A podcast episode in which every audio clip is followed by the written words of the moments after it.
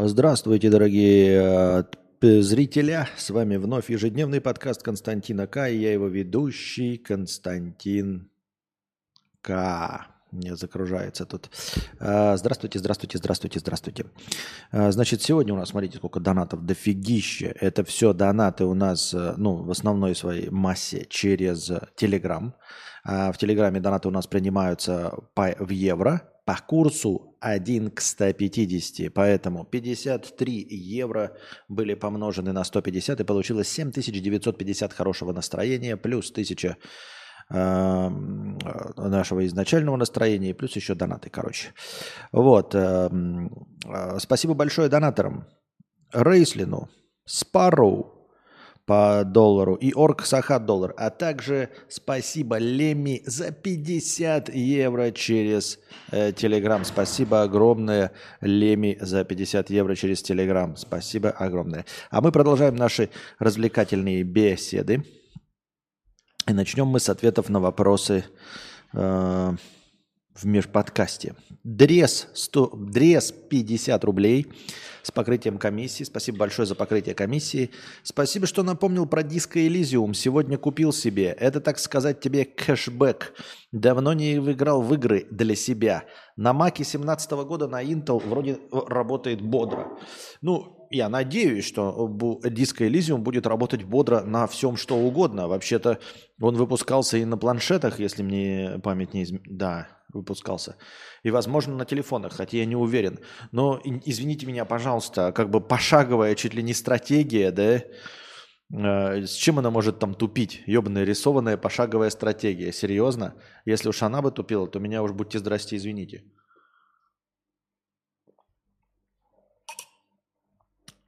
Хорошо. Так что вот.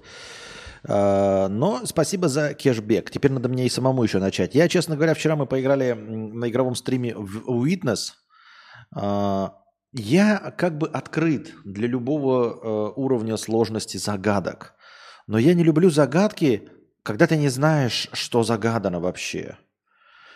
И мне не понравилось в Witness открытый мир. Это полная хуйня. Я не знаю, какие из них важны загадки, какие не важны. Мне, пожалуйста, давайте уж все-таки, если мы играем в загадулечки, да, в головоломке, пускай будет линейный сюжет, извините меня, давайте вы сделайте какую-то кишку, коридор, по которому мы будем идти, а не будем ходить по открытому миру. Пускай, если я уперся в загадку, то, по крайней мере, я буду на ней стоять и думать, как она решается, а не бегать вокруг и не, и не думать, может быть, она в другом месте откроется, будет ли там какая-то вокруг э, э, обучалка какая-то или еще что-то в этом роде. Это на самом деле полная херня. Мы так вчера побегали в конце с Анастасией, потолкались э, в тупики, и непонятно, что из этого необходимо. Может, где-то я свернул не туда.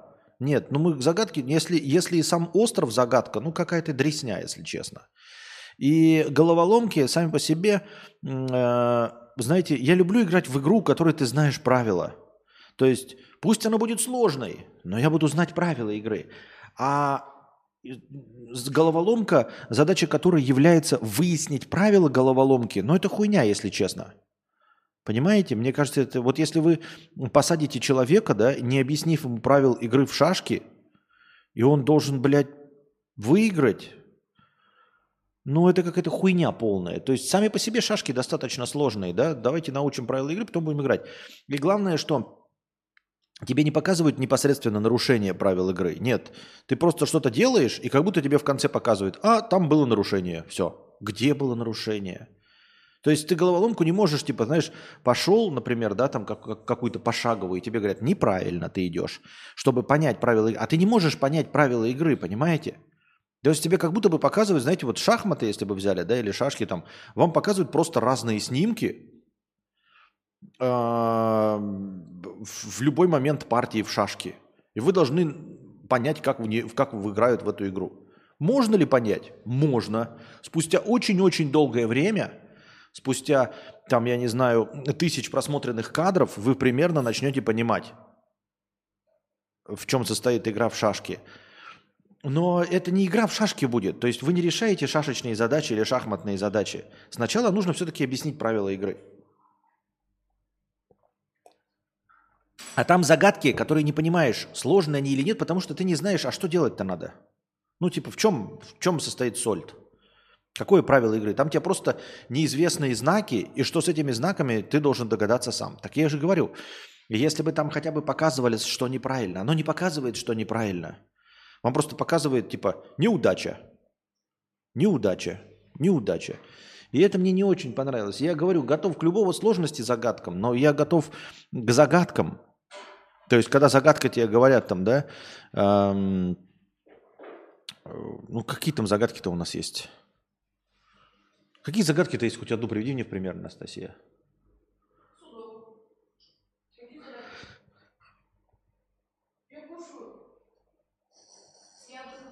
Я говорю, приведи пример загадку. Она говорит, судоку. Я говорю, загадку приведи, ну вот, знаете, русские загадки там, там со словами. Я говорю, приведи пример загадки. Судоку, говорит. Вот. Если есть загадка зимой и летом одним цветом, ты должен угадать. Да? Окей. А тут ты приходишь, э, типа, подходишь, тебе говорят, загадка. Ты такой, и помидор. Тебе говорят, нет, неправильно. Ты такой, блядь, плов. Нет, неправильно. Европа. Нет, неправильно. И ты должен догадаться до формулировки загадки – по своим неправильным ответам. Тебе просто говорят неправильно. Тебе не говорят, в чем неправильно. Если бы тебе сказали хотя бы, да, ты говоришь Европа, они говорят, нет, в этой загадке не участвуют, э, например, э, название планет и спутников. Ты такой, окей, ага. Ты говоришь, плов. Они говорят, нет, в этой загадке не участвуют э, название блюд и съестные боеприпасы. Ты такой, окей, понятно. А тебе просто говорят, нет. Ты такой, ботинки, нет. Снег, нет. Я такой, а какая была загадка, блядь? В душе не ебу, какая загадка. Я все же купил Витнес после вчерашнего стрима, буду мучиться. Да я тоже, наверное, еще раз попробую. Реально, я люблю головоломки, но не те, где суть... Я люблю головоломки, пишет Антон, но не тем, где суть головоломки, куда ответ, а никакой ответ. Да. Вроде в тесте на IQ есть задача найти правила, по которым показывается последовательность картинок.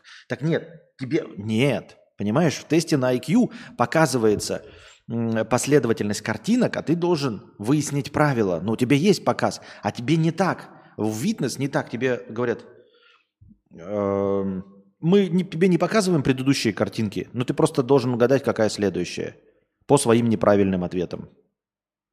То есть вот тебе, значит, эм, четыре картинки, из них э, четыре закрыты, и ты должен пятую недостающую дорисовать. При, при этом 4 тебе закрыты, ты их не знаешь. Ты такой, а как? Тебе говорят, вот сначала ты, значит, э, должен выяснить правила, а потом подобрать правильный ответ. Удивительно, как ты одну очень простую мысль объясняешь десятью примерами и двадцатью почти одинаковыми предложениями. Ладно бы тема интересная была, а тут какие-то загадки, гвозди в пятки. Пошел ты нахуй. Кто ты? Ты петух. Вот перестаньте быть петухами. Это мое, так сказать, э, мое, мое послание такое, месседж, месседж. И глядишь, в России дела наладятся. Вот, так что загадульчика-то прикольная, интересная, ну, в смысле, когда ты знаешь, что решать, а когда не, непонятно, тогда непонятно. Пессимист по жизни, 300 рублей с покрытием э, комиссии. И вот опять, да, мне говорите, почему ты все время возвращаешься к разговорам о своем успехе и что тебе делать, как заработать деньги? Разве я расчехляю эту тему? Разве я расчехляю эту тему? Читаем. Дефект пессимизма. Добрейшего вечерочка, Константин. Хотел у тебя спросить, но не в качестве какого-то доеба или совета, а в качестве просто темы поразмышлять. Как ты в целом расцениваешь связь между количеством аудитории у блогеров и их позитивной подачей и оптимизмом по жизни? Я могу быть неправ, но мне кажется, что при прочих равных типа таланта, внешности и качества картинки в среднем у позитивных блогеров и подкастеров как будто бы больше аудитории, чем у пессимистов и тех, кто говорит, что жизнь говно. Не пойми меня неправильно. Мне твоя подача нравится, сам э, тоже пессимист по жизни. Э, и под подписан в основном на таких же пессимистов, как и я. Но я обратил внимание, что как будто действительно вышеописанная связь существует. Хоть ты это и отрицаешь, но думаю, что ты достаточно талантлив для того, чтобы тебя смотрели тысячи, но, возможно, именно общая пессимистическая подача не дает тебе пробить этот стеклянный потолок. И, возможно, это еще связано с тем, что в целом в нашем обществе восторженных оптимистичных идиотов абсолютное большинство – а таких негативных челиков, как мы, в разы меньше. Интересно, что ты думаешь по этому поводу. Э, я думаю, что э, действительно пессимистичных меньше, действительно оптимистичные в среднем э, популярнее. Но понимаешь, в среднем популярнее. Это не значит, что пессимистичных вообще популярных нет. Вот если бы вообще не было, тогда бы мы говорили. А мы говорим о второму, э, второй по популярности теме. То есть вообще-то всего две, да, пессимист и оптимист. Вот. Да, 80% рин, рынка занимают оптимисты, но пессимисты-то занимают 20%. Если мы возьмем 8 миллиардов и поделим и получим 6 э, миллиардов 400 э, миллионов э, это будет у нас оптимисты, но остальные-то миллиард шестьсот – это пессимисты. Из этих миллиардов шестьсот я мог бы найти свою аудиторию, понимаешь, если бы был талантлив. Вот о чем речь. То есть это как сказать, «А, ты знаешь, Константин, вот ты э, продаешь мотоциклы, да, и не стал миллионером. А вот обрати внимание на магазины, торгующие автомобилями. Да, в целом магазины, торгующие автомобилями, они, конечно, популярнее – но так я и не хочу быть триллиардером, как торговцы автомобилями. Но я видел миллионы, ну, в смысле тысячи магазинов мотоциклов. Потому что мотоциклы, они 20% рынка занимают, понимаешь, как ты не крути. И ты можешь быть популярным продавцом мотоциклов. Вот я говорю, у меня магазин мотоциклов. И у меня покупают три калеки. И ты такой, ну, а вот смотри, у автомобилистов покупают, короче, побольше. Я такой, хорошо, автомобилистов покупают. Но мотоциклы – это не абсолютное исключение из правил, это не геронтофилия, понимаешь? Это второй по популярности наземный вид транспорта после автомобилей. И тысячи магазинов, которые разбогатели и стали миллионерами на торговле мотоциклами – то, что я выбрал не самую популярную, условно, там, систему подачи, это не значит, что вторая по популярности система подачи не сделает тебя суперпопулярным, не может сделать тебя популярным э, блогером. Понимаешь? То есть, ну да, да, позитивных на Ютубе больше. Да, позитив больше предпочитают людей.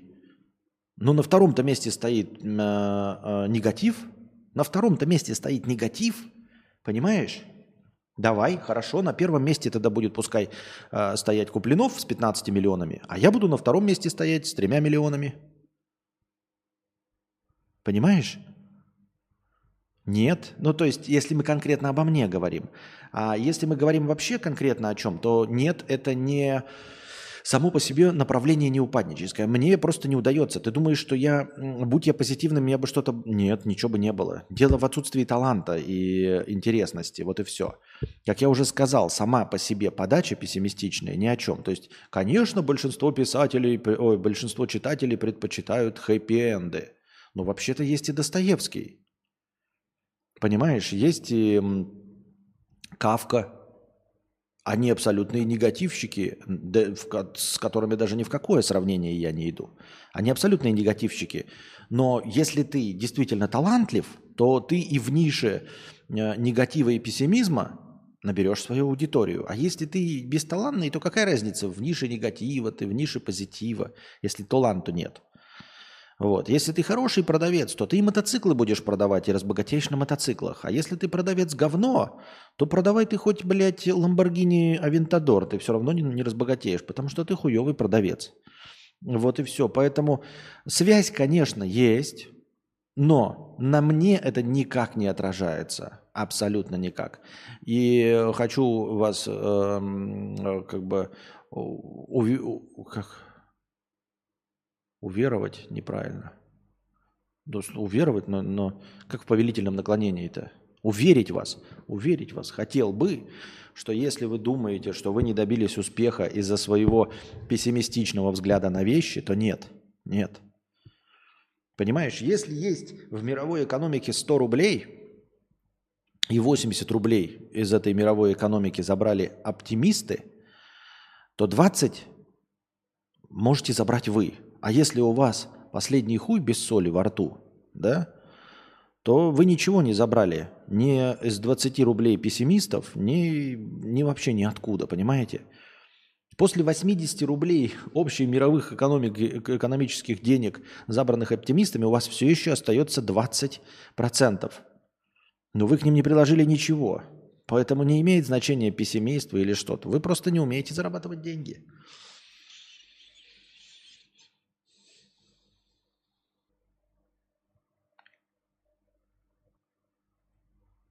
Первый раз за много месяцев заходишь на стрим. The Witness – игра без логики.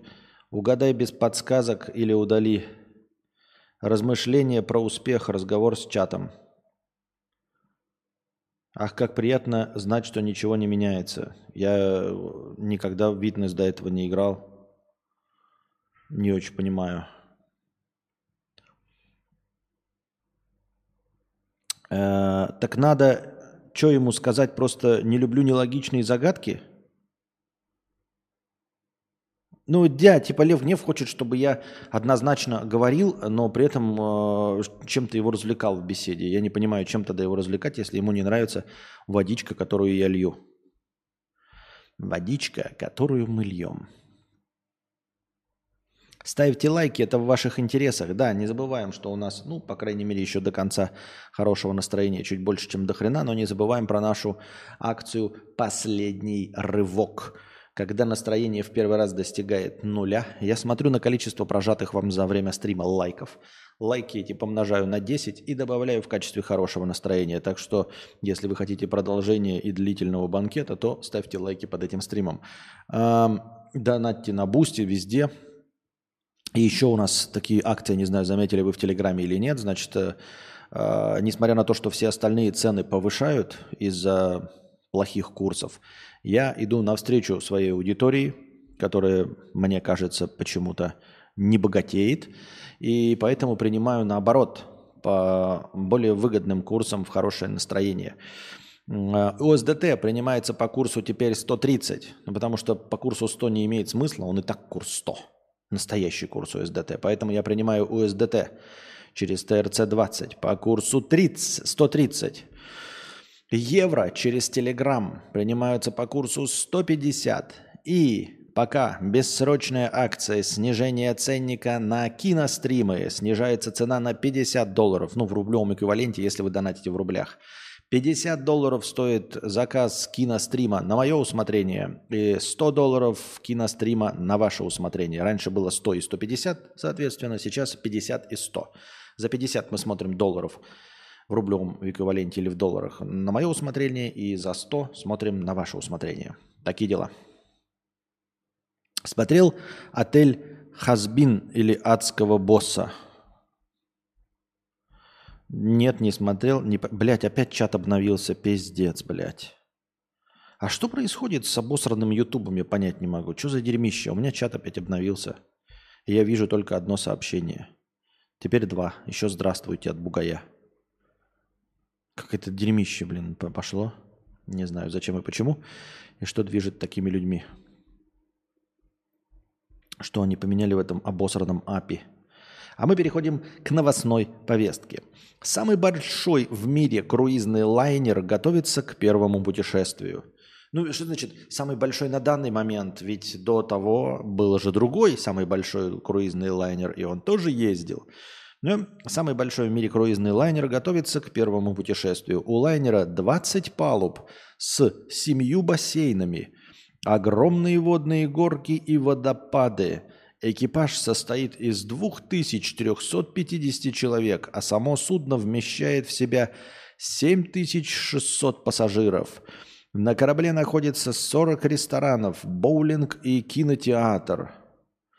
Ну, хорошо, хорошо. Тут пишут э, в качестве шутеечки, айсберг не надо. Да какой айсберг? Там что там сделать? Смеетесь, что ли? Это же современно. Никакой айсберг по пути не встретится. Сейчас все давным-давно заранее известно. Там перед ним дроны летают во все стороны и смотрят, чтобы никто в, в пределах досягаемости к ним не подплыл.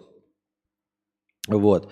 А, я думаю, что это один из самых безопасных видов транспорта, тем более даже если что-то с ним случится, и он каким-то фантастическим образом начнет тонуть, то с современными,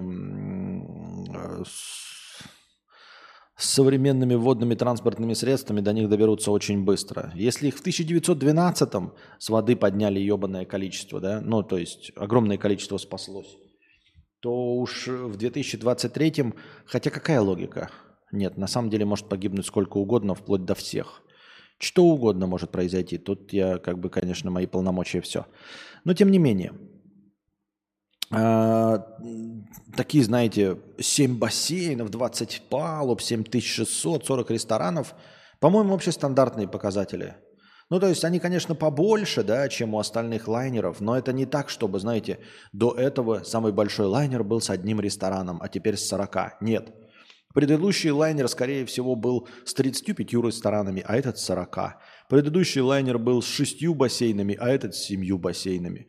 Предыдущий самый большой лайнер вмещал в себя 7 тысяч человек, а этот 7600 человек. То есть это какой-то такой процентарный рост, не в разы. Я не знаю, чье воображение он должен был поразить, если современные лайнеры примерно такой вместительностью и обладают. А, опять картинка, да ебаный ты нас. А, ну это картинка к этому лайнеру, что ли? А, ну это же там картинка, это не настоящая картинка, а этот, как его? Ну, сгенерированная картинка. Но, честно говоря, хуйня полная. Честно говоря, по сгенерированной картинке полная хуйня. Не выглядит фэшенебельно, выглядит просто как парк аттракционов. Хотя, наверное, давайте даже вот а, сохранить как... Давайте даже взглянем на эту картинку. Вот лично мне, лично мне кажется, что это залупа конская.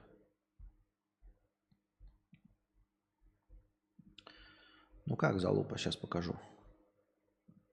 Мне кажется, что это просто аквапарк. Нихуя это не интересный лайнер, на котором я бы хотел оказаться. Во-вторых, он не создает впечатление действительно большого пространства. Кажется, что пол лайнера, реально половина лайнера, занята уебищным аквапарком. Ну, просто посмотрите в сравнении теннисный корт, да, а, не теннисный, а баскетбольная площадка, вот справа. Она не то чтобы дохуя место-то занимает, если честно, вообще не создается впечатление, э, точнее, наоборот, дохуя место занимает, не создается впечатление, что она маленькая по сравнению с лайнером. Лично у меня создается впечатление такое, что половина верха вот этого корабля занимает аквапарк. Это раз. А во-вторых, посмотрите, вот, например, в нижней части картинки, вот под зелеными э, и розовыми э, трубами, вот в самом низу, вот там стоят желтые эти раскладушки, или как их там называют, шезлонги, и еще что-то. Ну там на 7 человек шезлонгов стоит. Вон, плюс еще там, да, кругляшок 7. Тут 7, тут 7. Теперь посмотрим вдаль. Стоят голубые шезлонги. 4, 4, 5, 6.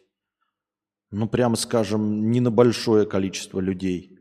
И это верхняя часть. То есть, если люди сюда будут подниматься все, то тут будет толпа ебать. Просто толпа. Довольно сжато, довольно мало пространства. И я там себе, ну, там думал, что там какие-то гектары, знаете, площади. И говорят, 20 палуб. 20 палуб это что, 20 этажей? То есть ты просто живешь в 20-этажке, на крыше которой находится аквапарк и одна баскетбольная площадка на 7600 человек одна баскетбольная площадка. Я вспомнил старый ролик этого, где ему проплатили Усачеву, и он ехал на таком лайнере. И он говорил, что это какое-то старперское удовольствие. Я такой подумал, да, старперское удовольствие, это действительно вот если есть деньги, мы бы, наверное, с Анастасией поехали. Нихуя делать не надо. То есть э, ничем ты заниматься не будешь, никаким баскетболом, конечно, блядь, играть. А просто вот э, две недели, или сколько он там едет, находишься на этом лайнере, и все, ты запер, ты такой, и успокаиваешься. Я больше никому ничего не должен. Вот если у тебя дохуя денег, и ты старпер-пенсионер, то мне кажется, что отдыхать вот на таком лайнере – это удовольствие, это прикольно. Ну, под пенсионером и старпером я понимаю и нас с Анастасией, поэтому нам бы понравилось. Но это не стандартное удовольствие. То есть мы бы не кайфовали от вот этого аквапарка сверху, а просто от того, что ты никому ничего не должен, как бы и едешь себе, и наслаждаешься, и деньги тратишь. Я так думаю, мне так кажется. Говноед 50 рублей. Пока у вас тут новый стрим, я старый смотрел, а там типок жалуется на лютую сложность сдачи на права на механической коробке передач. Вроде хуйня, но что-то триггернуло. Вот я ездить за рулем прям не люблю. Не потому, что мне сложно управлять автомобилем, это легко. Сложно находиться среди тех, кому сложно. При этом все они еще клали хуй друг на друга, на ПДД, на здравый смысл, на этику. Они просто добились, сдали и купили. Им куда-то там надо. Так вот, почему сложно вам, а не езжу в итоге я? Чего, блядь? либо мне то, что, ну, как бы то, что, ну, что-либо, допустим, ну, чтобы с ним то, что мы определенно как бы сняли. Не понимаю, почему тебе сложно от того, что кому-то сложно. Не понимаю. Это, я что-то вообще не улавливаю мысль. Ты типа ездишь на механической коробке передач, стоишь в пробке, и тебя полыхает от того, что кому-то сложно еще с механикой или что? Я что-то вообще не уловил. Давай как-то попроще. Если тебя просто полыхает от тех, у кого есть автомобили, так я не понимаю, при чем здесь механическая коробка передач, сложности, еще все. Как-то ты давай переформулируй. Ты либо так, либо сяк. Я просто не, не, ну, нихуя не понимаю. Купи гранту. Где я тебе куплю гранту здесь, ебать, во Вьетнаме? Ты что, гонишь, что ли? И деньги давай мне, давай деньги. Я куплю себе гранту. Ишь ты, бля, умный какой. Гранту. На что я куплю тебе гранту-то? Колхоз какой-то. Кости его утопил, это всего одна третья от его кормы. Огр-огр Максон. Что?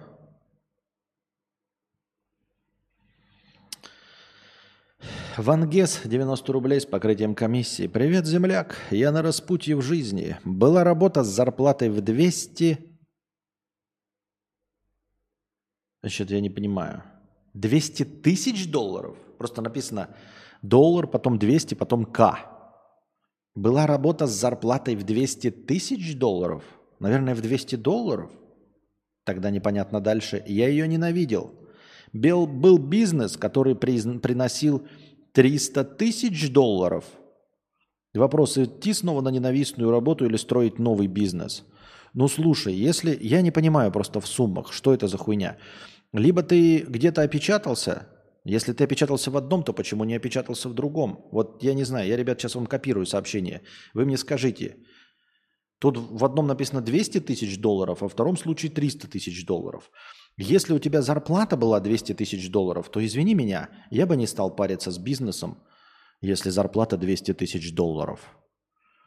Но что это за зарплата 200 тысяч долларов? А что это за бизнес, который 300 тысяч долларов? С другой стороны, если К вообще поставлена зря, и это опечатка, то у тебя была зарплата за 200 долларов, а потом бизнес, который приносил 300 долларов. Честно говоря, убиваться ради 300 долларов вместо 200, с одной стороны, кажется совершенно бессмысленным.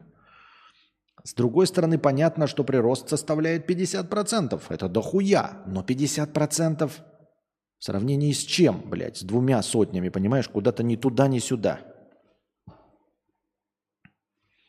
Костя упоминал уже новую тарифную сетку. Да, кстати, донаты сегодня э, межподкастовые благодаря как раз э, Телеграмму. Может, в год? Ну, в год зарплата 200. А что это за бизнес-то такой, который приносит всего на 50% больше, чем в год? Вангес 200к в год зарплата, а бизнес 300к в год. Так нахуй такой бизнес нужен-то? Я понимаю, когда... Не, понимаешь, в бизнес идут, когда реально, блядь, ну, ну то есть ты нервотрепка, вот это все занимаешься, если у тебя э, бизнес приносит, ну, ну, в разы больше, ну, хотя бы в разы. А у тебя не в разы, у тебя в полтора. В полтора, это не в разы. Это на 50%, это вообще ни о чем. Начинать хотя бы думать нужно стоит о том, мне кажется, когда приносит в два раза больше. Тогда имеет смысл брать ответственность, вот это все. Было бы 200-400, можно было. А так, но с другой стороны, бизнес тебе не ненавистный, а был нормальный. А, а зарплата была 200 тысяч, но ненавистная. А почему бизнес прошел, ну, типа, почему прогорел?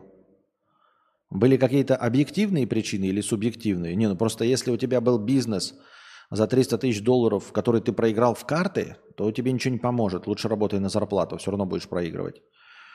А если он э, профукался там из-за объективных причин каких-то там, да, экономических, то, конечно, попробовать стоит, наверное. Но опять-таки, понимаешь, ты совет меня спрашиваешь, если ты указываешь реальные суммы 200 тысяч долларов и 300 тысяч долларов, и спрашиваешь меня, серьезно?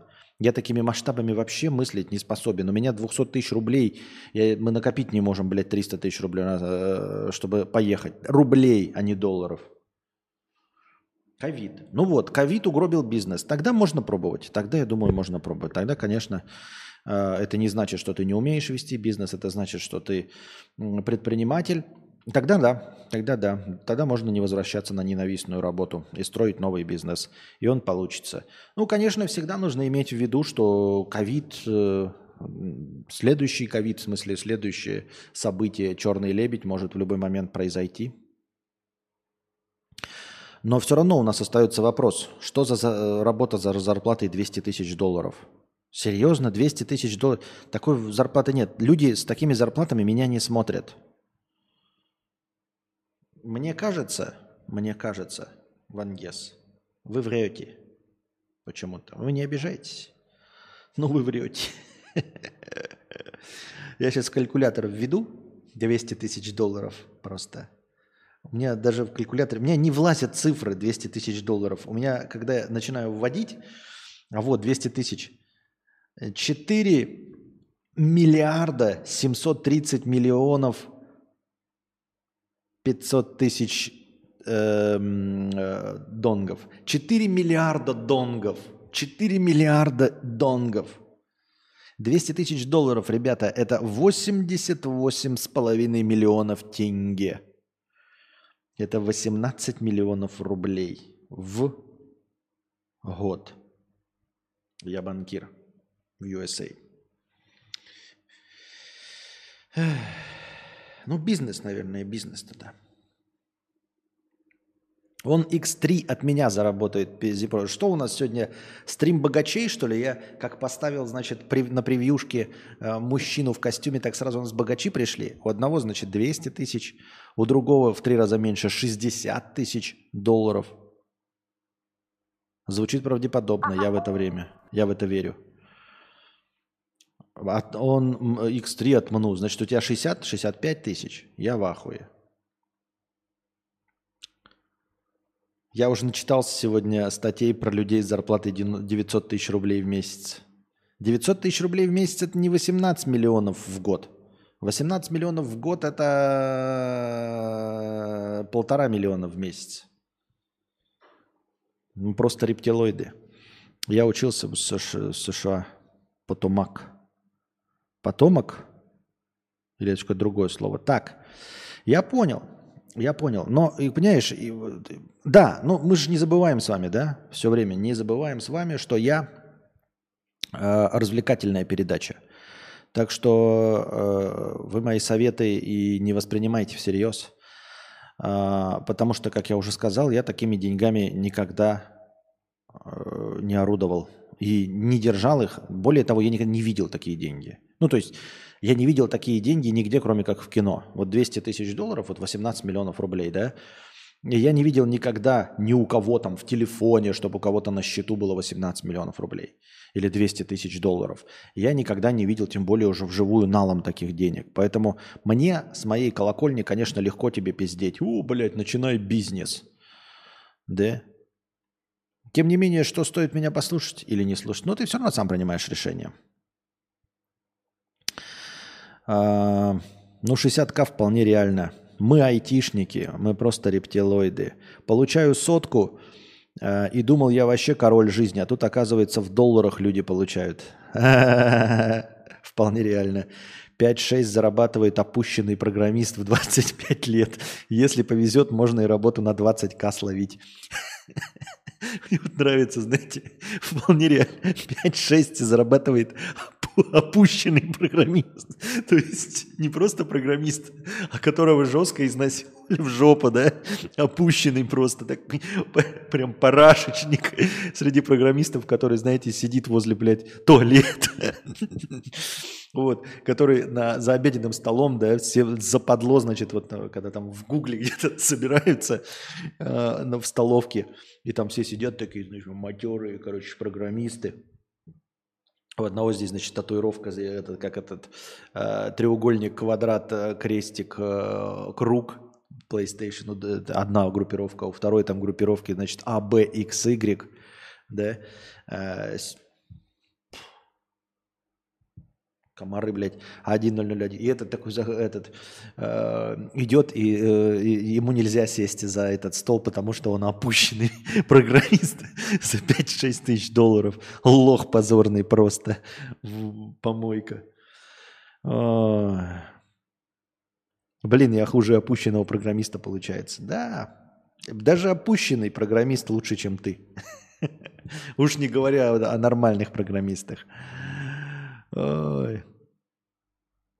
Я максимум 10 миллионов в руках держал. И то донгов, да? И даже я 10 миллионов донгов не держал в руках, если честно. После репатриации какое-то время провел на заводе. Арабский график 5 на 2 по 12 часов. Но хотя бы 4К зелени в месяц. Если прогер опущен, то где его место? У кулера или у копира? Это надо подумать. Но я думаю, также у параши, в смысле у входа в туалет. Хотя, наверное, э, если такие зарплаты, то там, наверное, на туалете чисто и вообще не западло там сидеть. Надо подумать, где западло сидеть.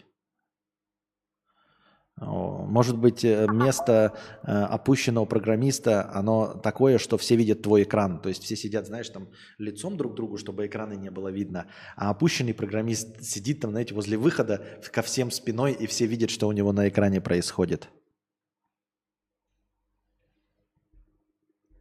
Опущенный программист – это тот, который работает в офисе. Все остальные уже на удаленке. Кто с Бали там сидит, блядь, в носу ковыряет. Кто с Таиланда, нахуй. Кто еще с каким-то, блядь, Майами и все. А опущенный программист, он ходит в офис, блядь, со своим, блядь, чемоданом через плечо.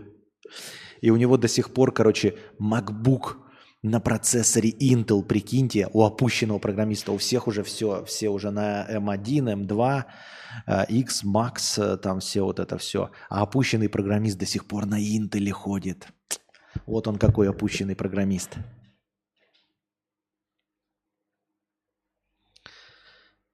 У опущенного программиста наушники на проводе. Проводные, короче, ему выдали на работе. У всех остальных э, AirPods, а у него AirPods до сих пор. Это называется опущенный программист. Опущенный программист э, до сих пор ездит на работу на велосипеде. Все уже на электросамокатах и на Теслах, а он все еще на велосипеде. Он все еще питается обычной едой, тупо, короче, овощи, органик. Понимаете, он ходит, короче, на рынок и в магазины и покупает просто органик продукты. Все уже давно на биохакинге, все уже давно едят сойленты э, в качестве энергетической составляющей и все остальное докидывают таблетками, э, чтобы прожить до миллиарда лет, а он все еще как лох позорный ест натуральные овощи, органик. Не механическая клавиатура, да-да-да. Клавиатура не механическая, как помойка вообще. И сидит с мышкой. Все уже, короче, давно на тачпадах, на тачскринах, а он сидит с мышкой. Всем, короче, выдали уже эй, эти VR-очки, а он до сих пор сидит с Google Glass. Вот эти вот стекляшки, и тут камера, блядь, нацеплена. Как лох позорный сидит в Google Glass. Я так думаю, мне так кажется. Вот. И у него, короче, на ноутбуке порты USB 3.0, у всех Type-C, а у него просто USB 3.0, блядь, и все. А обычный, это огромный, который нельзя вот перевернуть. Это лошара, конечно. Из грибов, из грибов. Все нормальные программисты не опущены, уже давным-давно едят в микродозе мухоморы, а этот лох до сих пор ест маринованные лисички, которые ему бабушка поставляет. Вот это черт! Вместо стула системник. Ой.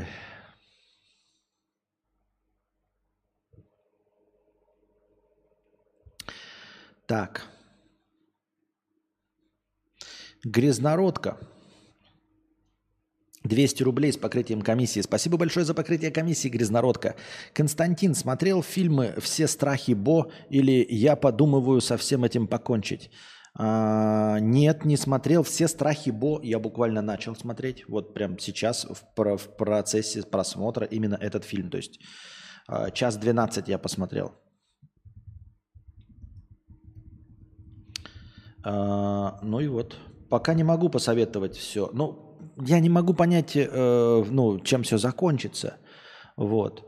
А, как бы концепция визуального представления мне кажется ясна, но к чему все движется, я пока понять не могу. А я подумаю, со всем этим покончить я не видел. А, мне нравятся эти фильмы, не могу сказать, что я их особо понимаю, просто очень нравится атмосфера. Блять, сколько комаров, меня заебали, блядь, комары. Э, но не, пугающие, не пугающих снов. Может быть, можешь посоветовать похожие фильмы, в любом случае хорошего стрима. Нравится атмосфера тревожных, но не пугающих снов. Ну, мама, мама Даррен Аронофский, естественно. Мне так кажется. Так, 400 тенге пришло. Э, Какой хороший подарок мужчине, женщине, думаешь? Топ-3. Топ-3 подарок мужчине, и топ-3 подарок женщине? Значит, вот Анастасия говорит, мужчине на первом месте куни. Но что это за подарок? Э, Секс не должен быть подарком. Секс должен быть разнообразен и так, и все. С- Сексуальные утехи нельзя использовать в качестве подарка. Ну, только если вы не грязный манипулятор и абьюзер. Тогда, конечно, доступ к телу только в день рождения. Вот. А, Секс при свете э, в Новый год. А раздеваясь так вообще раз в десятилетие.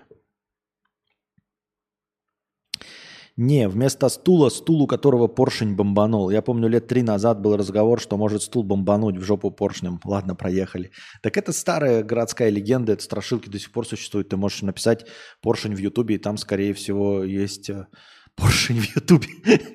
поршень в Ютубе. И там, скорее всего, будет э, видосы современные какие-нибудь про это все. Ну, постановочные, конечно.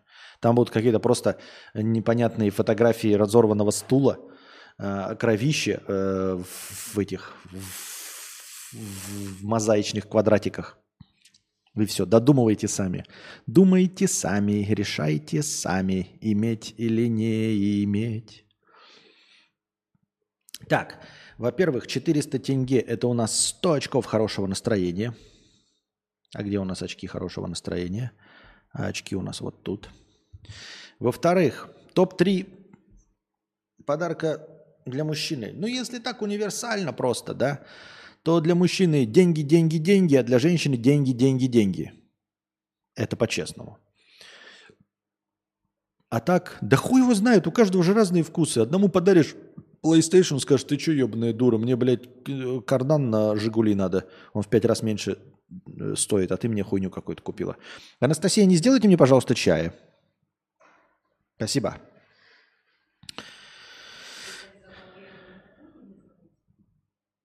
Чай? Вот, женщине Дайсон эм, ну, мужчинам что надо смотреть? Да хуй его знает, вот что. Что, все, последний? Ну, ты тогда его завари на два. Там я и тот еще не выбросил предыдущий. Почему? Он же стоит на углу. Ну, значит, этот сделай так, чтобы он не выбросился. Подарков дофига, я говорю, они не могут быть топ-3, потому что все зависит от того, кому, кого что, кому чего интересно, да. Женщине, э, женщинам, значит, э, Дайсоны, э, потом что? Деньги и Да хуй вот знает, блядь. Мужчинам фотоаппараты, консоли, в смысле игровые кому-то нужно, может быть. Э, женщинам также смартфоны, если есть деньги. И мужчинам смартфоны. Современные э, последние модели. Что еще? Да, наверное, все.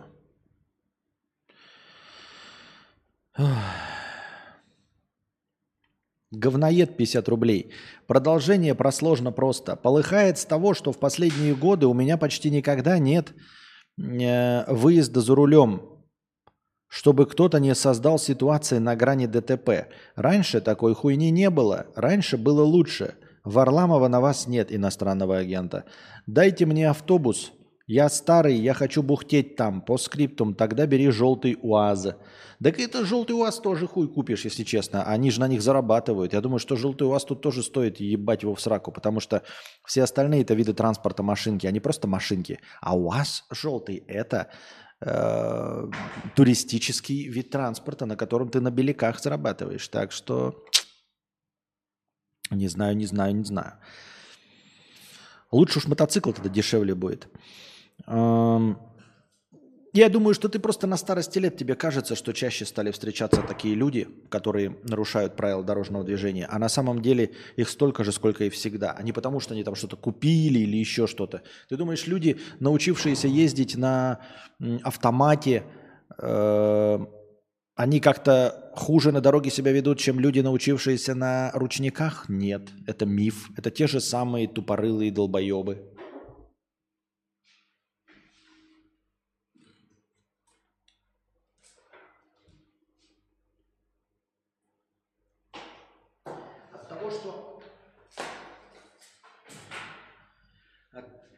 От того, что люди будут тратить больше времени на э, получение прав, то есть обучаться езде на механической коробке передач, они не станут от этого умнее. Понимаешь? И вот наличие, например, сказали бы, все учатся на механической коробке передач. Меньше бы автомобилистов не стало. То есть эти тупые, которые вот сейчас на дорогах создают тебе невыносимую обстановку, для них бы это не послужило э, фаерволом. То есть они бы все равно выучились и все равно бы вышли на дорогу. Это ты думаешь, что типа, ой, сделаем сложнее, то есть раньше было сложнее, и был какой-то отбор. Не было никакого отбора. Отбор в автомобиле есть только один – деньги, и все. К вопросу о бедных пенсионерах. Так они все богаты, работают частенько с пенсионерами и заключают договора на дому. Прошу скинуть аванс, а у них на картах по 300 тысяч. Это Альберт. Я рад, Альберт, что ты Альберт. Вот.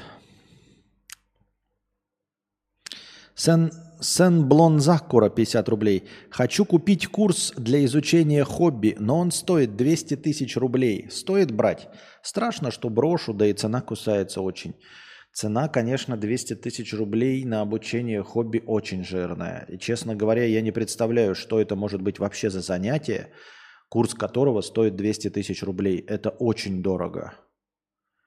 Это очень дорого. Ну, то есть, э, тут суть в том, что если ты занимаешься, я не знаю чем, да, и у тебя дохуя денег, тогда бы ты у нас не спросил. Нет, я считаю, что вот давай-ка нет, 200 тысяч за курсы для хобби – это дорого. Просто, ну, ты можешь вот эти онлайн-школы всякие посмотреть, программизма, там у тебя первый курс будет стоить 50 тысяч рублей, там 60, с официальными дипломами, с еще чем-то, да, я не представляю тебе обучение монтажу там какому-нибудь очень сложному, вникающему. Ну, будет стоить 67 тысяч. 200 тысяч рублей – это просто дохуя. Это полноценный просто, ну, типа, курс какого-то университета должен быть. 3D обучение 36 месяцев. Ой, 36 месяцев. 36 месяцев – это 3 года. Сен-Бонзакура. Нет. Нет. Нет. 200 тысяч сразу за 6 месяцев? Нет. 3D э, обучение. Давай, возьми стандартный курс какой-то, у которых дохренище, рассчитанный на месяц, полтора, и тебя там научат, как вот это все делать, стандартное там, э, сделаешь 3D-модель ружья или дом, или какую-то простейшую сцену за полтора-два месяца. И вот если за полтора-два месяца не перегоришь, то через два месяца, если мы будем живы и не умрем в пепле ядерного огня, ты еще раз э, задашь этот вопрос. Давай, нет, курсы есть по 3D, чтобы понять, что это тебе нравится, что ну, у тебя достаточно желания этим заниматься, возьми обычный начальный курс, на котором люди строят какую-то модельку. Я говорю, я просто видел такие эти отзывы на это, да, когда там, ну, делают какой-то там пистолет там условный, вот весь, весь месяц делают. Ну и не просто пистолет, скажешь, что так долго, да? Ну, потому что, во-первых, обучаются, ты сам придумываешь все с материалами, с освещением, полностью делаешь готовую модельку, которую можно использовать в работе. То есть ты прям можешь в будущее в свою игру его вставить, там, я не знаю. Так что нет, 200 тысяч это за 36 месяцев это хорошо, но в университет на три года идут учиться, точно зная, что хотят этим зарабатывать следующие, ну, по крайней мере, 5-10 лет в жизни, уверены в своем этом. На хобби 200 тысяч не тратят. На три года еще. Я понимаю, говорю, если 200 тысяч на хобби, это купить что-то, да, и ты просто богач. Купить себе доску для серфинга за 200 тысяч. Это будьте здрасте. Были бы у меня деньги, я бы себе Хассельблад взял. Если бы у меня были деньги. Это будьте здрасте. Но на три года, то есть ты, ты, ты не просто 200 тысяч тратишь, ты подписываешься на то, что тебе три года. Ты даже не знаешь, насколько тебе это интересно. Понимаешь, о чем я? И насколько хорош курс, чтобы терпеть его три года. Может быть, ты и полюбишь этим заниматься. Но три года сразу вот так брать, а вдруг там учителя говно? Ну, это как-то совсем уж прям... Не.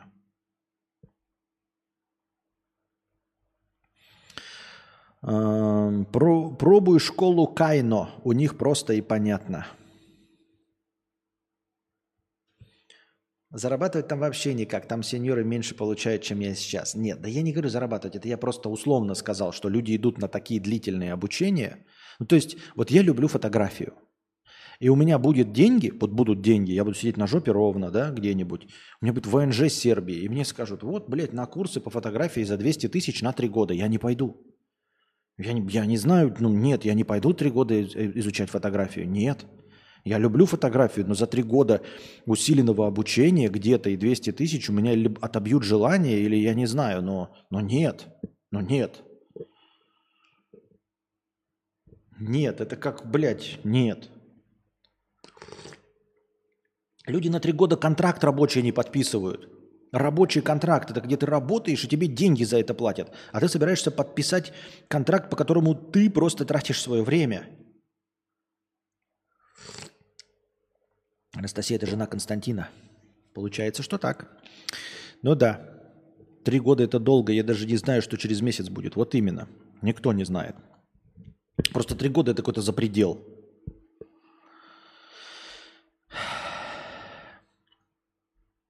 Опущенный программист 50 рублей. Я хуй знает, откуда все эти волшебные истории, но имел я некогда отношение к некоторому сообществу IT-директоров. Так там как бы руководящим составом обсуждались вопросы зарплат программистов на заводах уровня 20-30 тысяч рублей деревянных. Так что вы давайте, да, заканчивайте курсы, изучайте языки, халявные бабки же – некогда умел отношение к некоторому сообществу IT-директоров, и там обсуждались вопросы зарплат программистов. Так, наверное, люди не идут программистами на завод. Люди, наверное, идут программистами в стартап, надеются в Кремниевые долины и в прочие большие новые современные конторы. Делать э, игры на Android 3 в ряд. Правильно? Говноед 50 рублей. Да, и снова продолжение.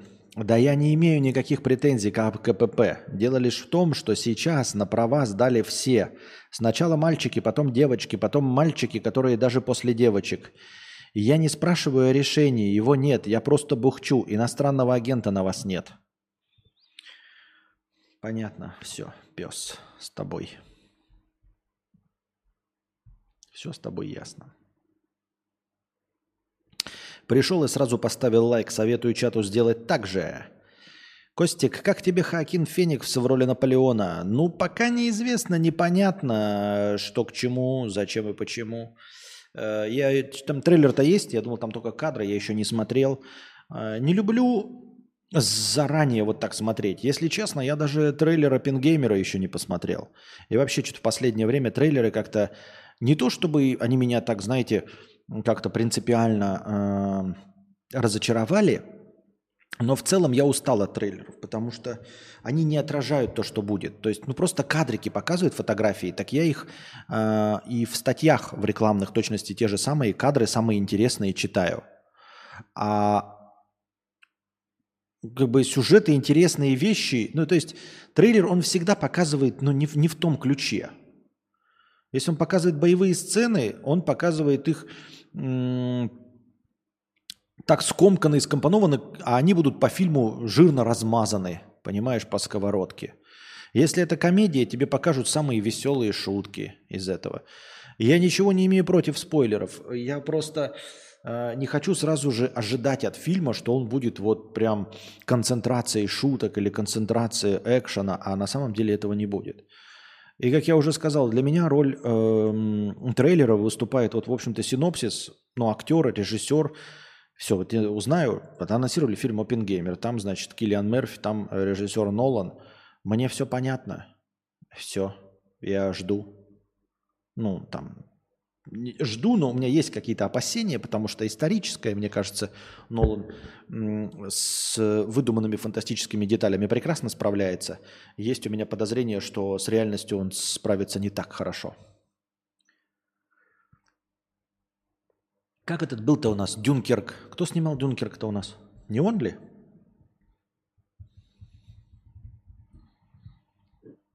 Дюнкерк. Кто режиссер? Кто режиссер, блядь? Кристофер Нолан Дюнкерк. Ну вот, Дюнкерк. Да, я посмотрел Дюнкерк, но, честно скажем, это самый слабый фильм, если по интересности э, по зрелищности из всего, что делал Нолан. Самый слабый. И вот он построен на, исторических, э, на исторической достоверности. Все, что не построено на реальности, начало, Интерстеллар. Интерстеллар же тоже или нет? Я запутался, блядь.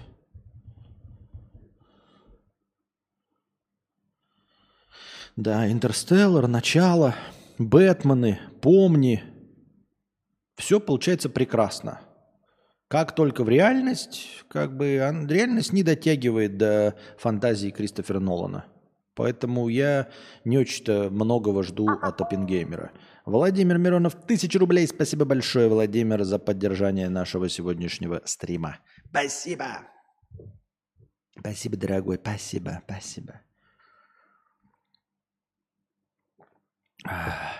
Вот, и Наполеон. Наполеон с Хакином, и мать его вашего, Фениксом. Хакин. Так.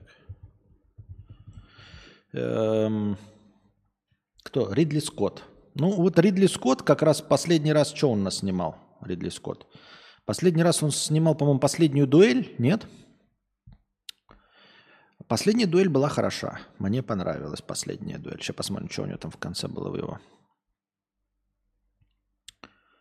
Так, сериалы. Нихуя себе. Террор, да? Ну ладно, воспитание волками, человека в высоком замке. Это что такое?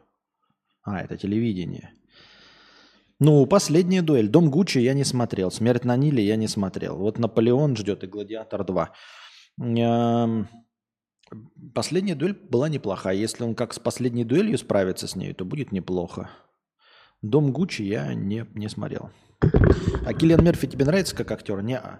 а когда его в начале увидел, мне прям отвращение вызвало. Вот это мне показалось его педрильное лицо, вот это.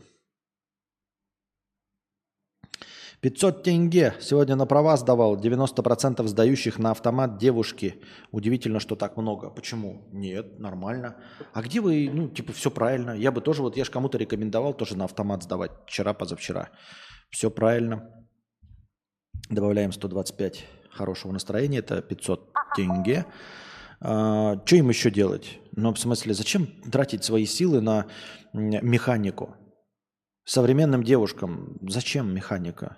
Ну, то есть, вы либо, если девушке покупаете автомобиль, либо покупаете с автоматом, либо не покупаете ей механику, ну, вообще автомобиль. Ну, это же какой-то, блядь, ну, что это? Ну, серьезно. Я не против механики, но механика должна быть... э, это уже все, это устаревшая фишечка, это должно быть выбором. Объясню.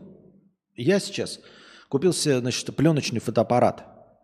Пленочный фотоаппарат – это мой выбор. Нельзя никому, если вы хотите подарить фотоаппарат, дарить пленочный фотоаппарат. Подарите мыльницу, подарите начальную зеркалку, там в зависимости от вашего бюджета. Э, Подарите смартфон, но пленочный фотоаппарат дарить не надо. Пленочный фотоаппарат человек должен купить себе сам. Ну, либо он должен вас попросить прямым текстом «Я люблю пленку, хочу, подарите мне пленочный фотоаппарат». Понимаете? Это устаревшая технология. Ею э, можно пользоваться, она имеет успех, она не ушла с рынка, но это нишевый продукт, который человек выбирает осознанно. И механику сейчас тоже выбирают осознанно. Вы любите механику, вы хотите там на жиге э, давать жука, милости просим. Вы хотите э, стартовать с светофора и обгонять Рено Логаны и знаете, как это делать. Пожалуйста, покупайте себе механику. Вот. Э, Вы знаете, к чему вы стремитесь, вы хотите полностью управление машиной себе, да. Э, Человек, который собирается ездить на машине из точки А в точку Б, и вы собираетесь ему купить в подарок, либо покупайте, вы все равно покупаете машину в подарок. Если это подарок, покупайте на автомате. Покупайте и дарите на автомате, либо не дарите вообще. Если у вас нет лишних 100 тысяч купить БУ машину на автомате, ну тогда не дарите машину вообще.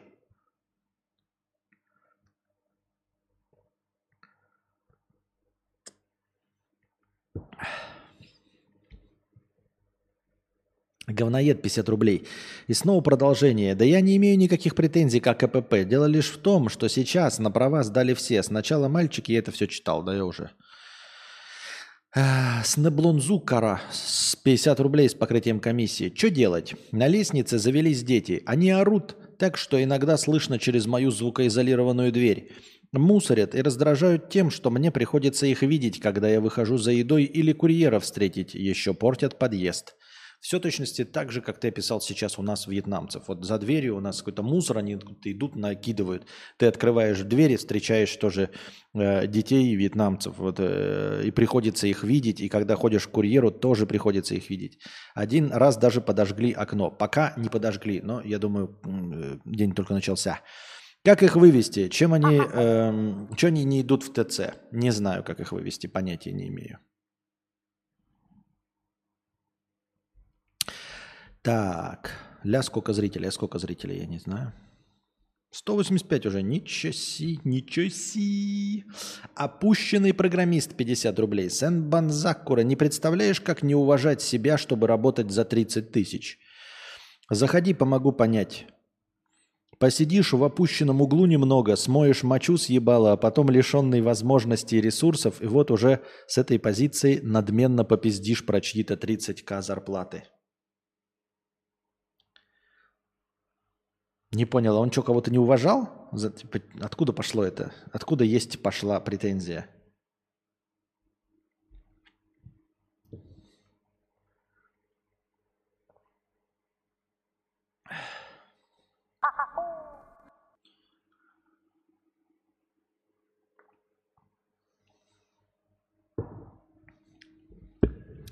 Лизун Пердун, 90 рублей с покрытием комиссии. Мудрец, моя бабушка живет во Вьетнаме. А, Долгая история. Я ее не видел 20 лет. Хочу поехать к ней этим летом. Стоит ли ожидать разочарования русскому человеку в этой стране? Бюджет на поездку 5000 долларов на две недели. Слушай, и во-первых, я все рассказываю про то, что в Вьетнаме ты видишь мое отношение. Нет, никакого разочарования тебя не ждет. В поездке на две недели с пятью тысячами долларов у тебя будет все прекрасно, ну, при условии, что ты не проебешь эти деньги и, например, не подхватишь лихорадку деньги, когда тебя, если тебя укусит там какой-нибудь комар или не укусит какая-нибудь там больная змея. Во всех остальных случаях никакого разочарования тебя не ждет. Туристическая поездка будет прекрасной. Чтобы тебя начало что-то остопизживать, в, во Вьетнаме, нужно провести здесь достаточное количество времени, чтобы все время сталкиваться с какой-то мелочью, которая немножечко неприятна и начинает э, как по капелькам проедать твой мозг, как капли воды э, проедают камень только спустя длительный промежуток времени, понимаешь? Э, посмотрите мои стримы с самого начала. Разве я там э, говорил в таком негативном ключе о том, что вьетнамцы не знают английский язык? Нет. С этим долго нормально миришься, пока не понимаешь, что ну, с этим нельзя жить всегда. Но какое-то время с этим легко и просто мириться. С тем, что никто не будет изучать английский язык, что никто не хочет тебя понимать вообще. Эм, э, со всеми остальными вещами, понимаешь, если ты не какой-то там воодушевленный дурачок совершенно, да, ищущий рая на земле, а просто едущий в другую страну, ты просто знаешь, я еду в другую страну. Не в Монте-Карло, в котором мне понравится все, да, не в какой-то там Голливуд, а вот просто еду в другую страну. Ничего тебя не разочарует. Цены будут нормальные, некоторые будут ниже, чем в России, некоторые будут выше, чем в России. Ты должен знать, что здесь, ну, для большинства нашего европейского населения считается жарко. Ну, вот уж я-то потничок и северные жители, в принципе, нормально справляюсь, да. 5 тысяч долларов на две недели – это очень хорошая сумма. Это по две с половиной тысячи долларов в неделю. Это хорошо. За две недели ты не успеешь э, ничем остопиздиться абсолютно, потому что никаких таких больших минусов нет. Ну, то есть навряд ли тебя ограбят и украдут все твои 5 тысяч. Ты, конечно, их сохраняй при себе, там все минимальные требования техники безопасности соблюдай, но в целом навряд ли у тебя срежут кошелек, как в какой-нибудь Испании или Барселоне, понимаешь? Вот. Э, будет что-нибудь такое, там, типа ограбление –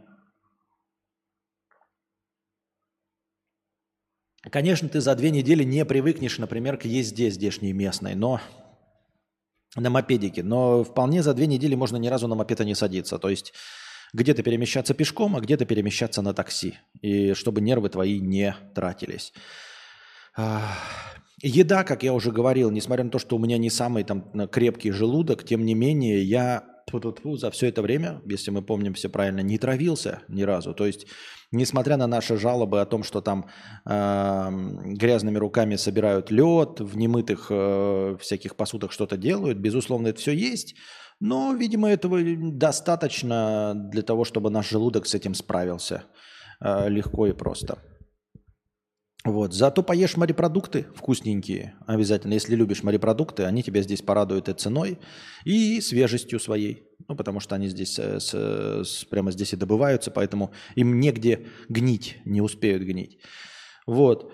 Поэтому я думаю, что разочарован ты не будешь. Ну, естественно, это не надо воспринимать как рекламу и ехать вот сейчас прям, сейчас что будет, заебись. Я просто тебе говорю, что это обычная нормальная страна, Э, минусы которой можно прочувствовать только находясь долго здесь и сталкиваясь с этими минусами постоянно в течение продолжительного времени. Без длительного пребывания Вьетнам покажется тебе, если ты еще не так смотришь на все скептично и э, критично, как я, то он вообще может тебе очень-очень понравиться.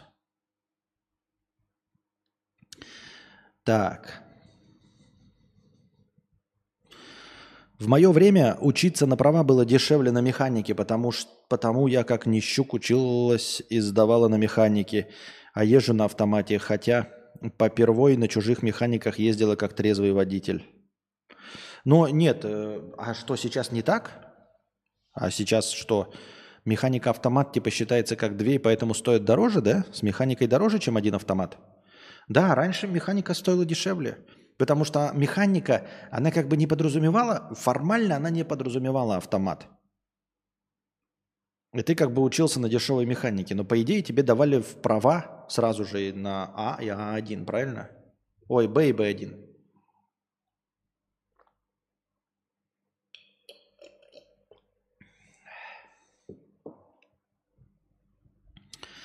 Вот такие дела. Так. Может, кино? А где кино? У кого кино? Так. If I could save time in a bottle. Идем к новостям мы давно. Та -та -та -та. Так, а почему так переместилось-то все? Я вроде все нормально тасую, а почему-то какая-то хуйня получается. Обычно. Так. Вот это должно быть. Вот тут.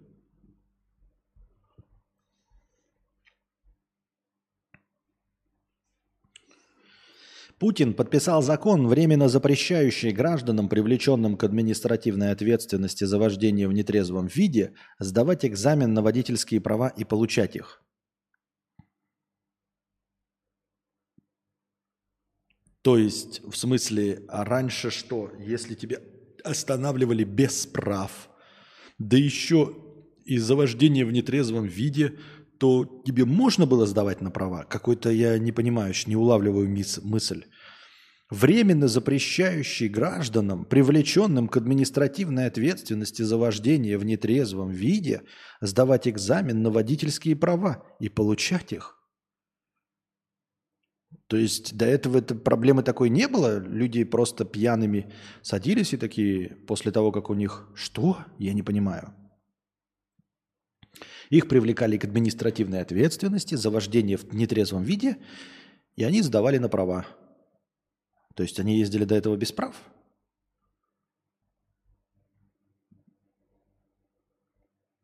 Не хочу разбираться.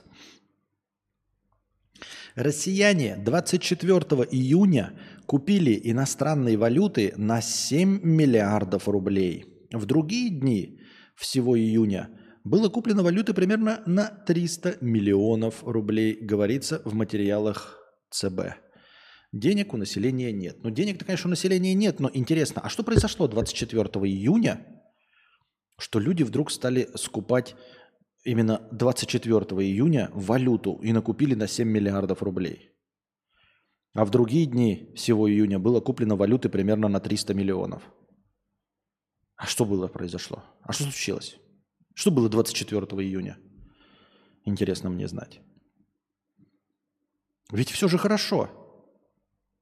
Разве нет? Победа не за горами.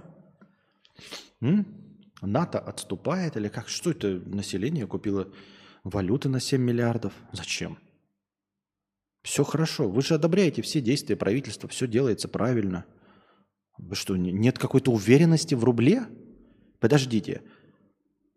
А разве нам не говорили, что 48% россиян уверены, что доллар со дня на день рухнет? Они же говорили, что доллар, они же не верят, что доллар вот прям лопнет со дня на день. А кто ж купил-то за один день 7 миллиардов валюты, а в другие дни всего месяца было на 300 миллионов куплено. Как же так? Не понимаю. Что-то как-то не вяжется. Как же так, ребята? Вы же уверены, что доллар лопнет. А как что-то произошло не в Америке, не в Бельгии, не в загнивающей Европе, а произошло на территории Российской Федерации, вы почему-то побежали скупать доллары, валюту, ладно, назовем точно, валюту. Ну, вы, конечно, не лицемерные мрази, конечно, не лицемерные мрази. Путин ввел уголовную ответственность за незаконную деятельность при взыскании долгов – Теперь коллекторам может грозить до 10 лет лишения свободы за применение насилия, опасного для жизни или здоровья. До 10 лет за применение насилия, опасного для жизни или здоровья. А, а есть насилие не опасное для жизни или здоровья? Это какое насилие? Я вот не понимаю, вот это, блядь, новояз вот этот юридический, блядь, вот этот политический новояз, вот что такое насилие, опасное для жизни или здоровья? А можно мне перечислить виды насилия, не опасные для жизни или здоровья? Что это такое насилие, не опасное для жизни или здоровья?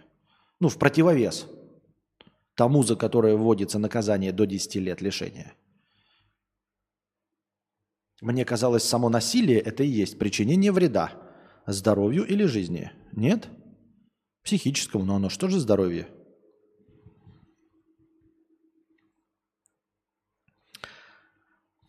Ролевые игры выходят на долгий уровень, это мы покупаем. Что ты такое несешь?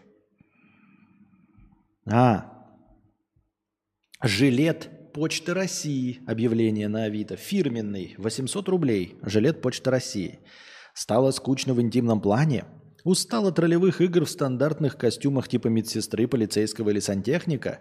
Вот тебе абсолютно новое решение и всплеск эмоций. Костюм работника Почты России.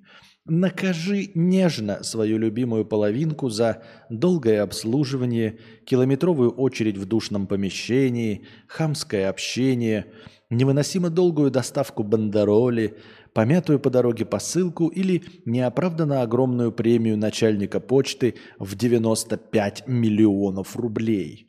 Выплесни на нее все, что давно накипело. Жилет реальный – Э, бывший в употреблении по работе. Состояние очень хорошее. Размер S 42-44 на деушку. Ну, как бы, это как, знаете, старые добрые шутки, анекдоты. Ну, что, вот наденет она этот э, костюм, да, мы будем в ролевые игры, я ее отправлю, скажу, приходи, сейчас я буду тебе готов. И она ушла, блядь, и все, блядь, и потерялась, блядь. И три недели нахуй нет, две недели нахуй нет. Так и не пришла. Ты такой, ебать, Куда ушла, блядь? Должна прийти две недели, нет, три недели. Смотришь, проверяешь, этот, ну, у вас же радары стоят совместные на телефоне, где находится, да? И написано, ваш почтальон, блядь, это, прибыл в сортировочный центр города Воронежа. А выбыл из сортировочного центра города Воронеж. Ты такой думаешь, о, все, ко мне едет. Ага, сейчас едет, потом через три дня.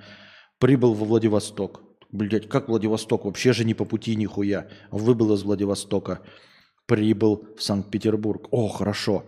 Выбыл из Петербурга, прибыл в Москву. О, о, о, все, Москва, самый главный сортировочный центр. Сейчас-то точно в мою сторону проедет. Прибыл в Биробиджан. Что, блядь?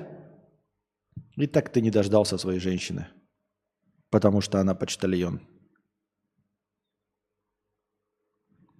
Обозвать земляным червем. Чего?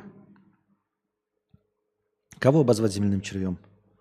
А, это словесное насилие, обозвать земляным червем. Так подожди, нанесен вред моему психологическому здоровью. Вред на здоровью нанесен, просто психологическому, но нанесен. Толстантин, где хранишь и в чем? В Каспий банке или в Сбере, или где? Что посоветуешь? Мне еще адрес сказать, квартиры, где деньги лежат. Во-первых, мы ничего не храним, у нас ничего нет. А, посоветую хранить да понятия не имею. Блять, в швейцарских банках хранить в швейцарских кронах. Вот что я посоветую. Серьезно, что можно еще э, посоветовать?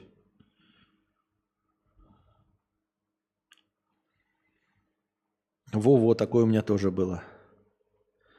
И будет у нее то переучет, то обед, так все игры. Ага. Константин хранит свои сбережения в воспоминаниях. Да, блядь, в кейсах в CSGO. В скинах. Кстати, в скинах можно хранить, наверное, тоже неплохая э, мысль. Я не знаю, они сейчас до сих пор есть скины-то. Теле2 закроет около 400 розничных точек к августу 2023 года. Это 15% розничных магазинов оператора.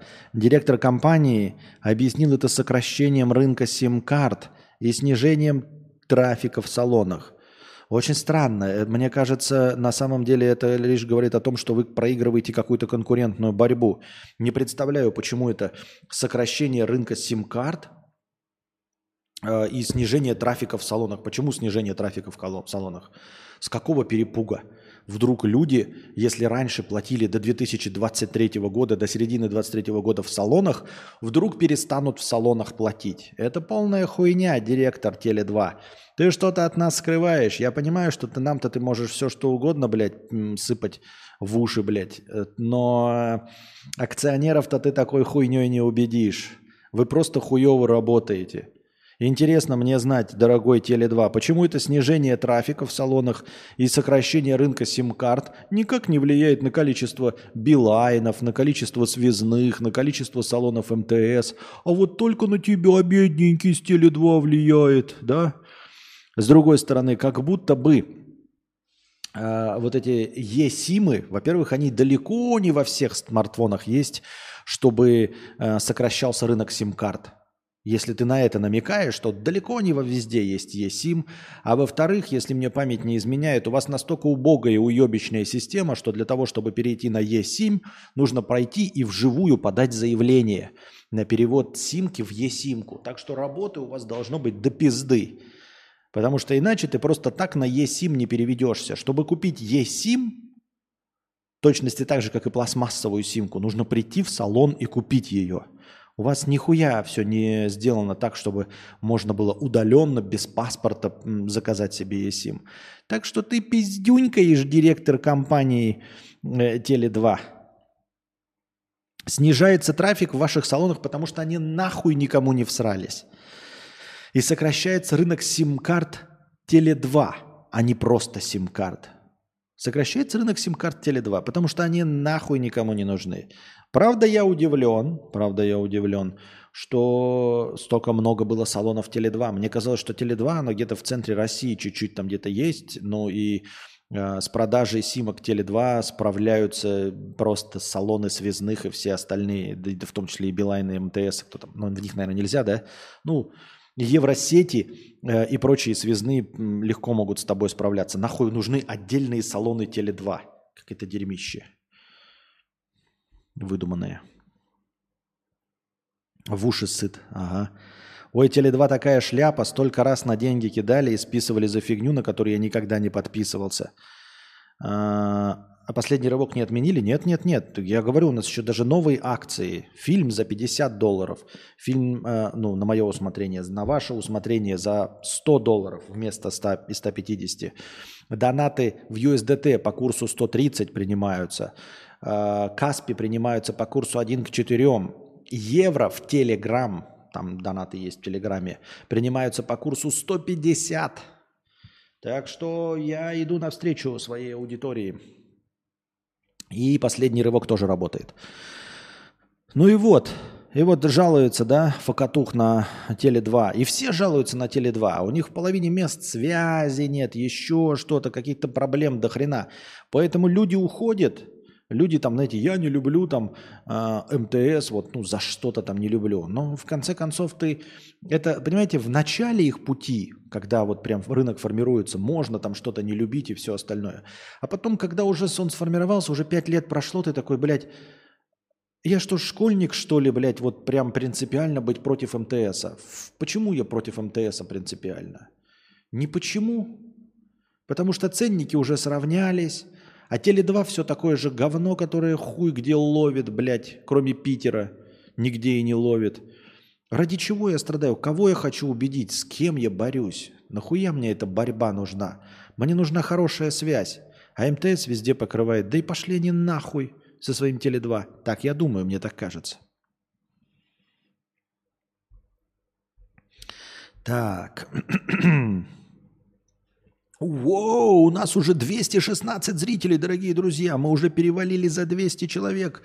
Спасибо всем огромное присутствующим. Пишите в чате. Задавайте вопросы, меняющие темы в синем разделе чата, в разделе «Вопросы».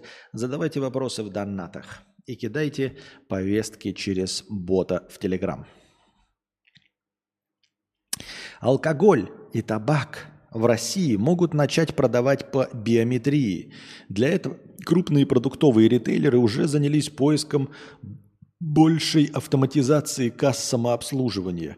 Магазины предполагают, что с помощью биометрических данных им будет проще определять возраст покупателя через кассы самообслуживания и позволит э, разгрузить сотрудников, пишет коммерсант. По закону такая возможность у ритейлеров есть, но опросы показывают скептическое отношение многих потребителей к сдаче биометрии для покупок. Я поражаюсь вот терпильства народа вообще, не российского вообще в целиком. Какие же народ, блядь, терпилы ебаные. Вот когда их реально нагибают и в очко засовывают им, блядь, скалку хлебную – нихуя не замечают и радуются. Но вот, блядь, включить какого-то ебаного мамкиного революционера, который против, блядь, чтобы у него собрали биометрию. Вот такой вот он против корпораций, такой-то он против сбора данных. Ебать, такой из себя важный, блядь, сидит.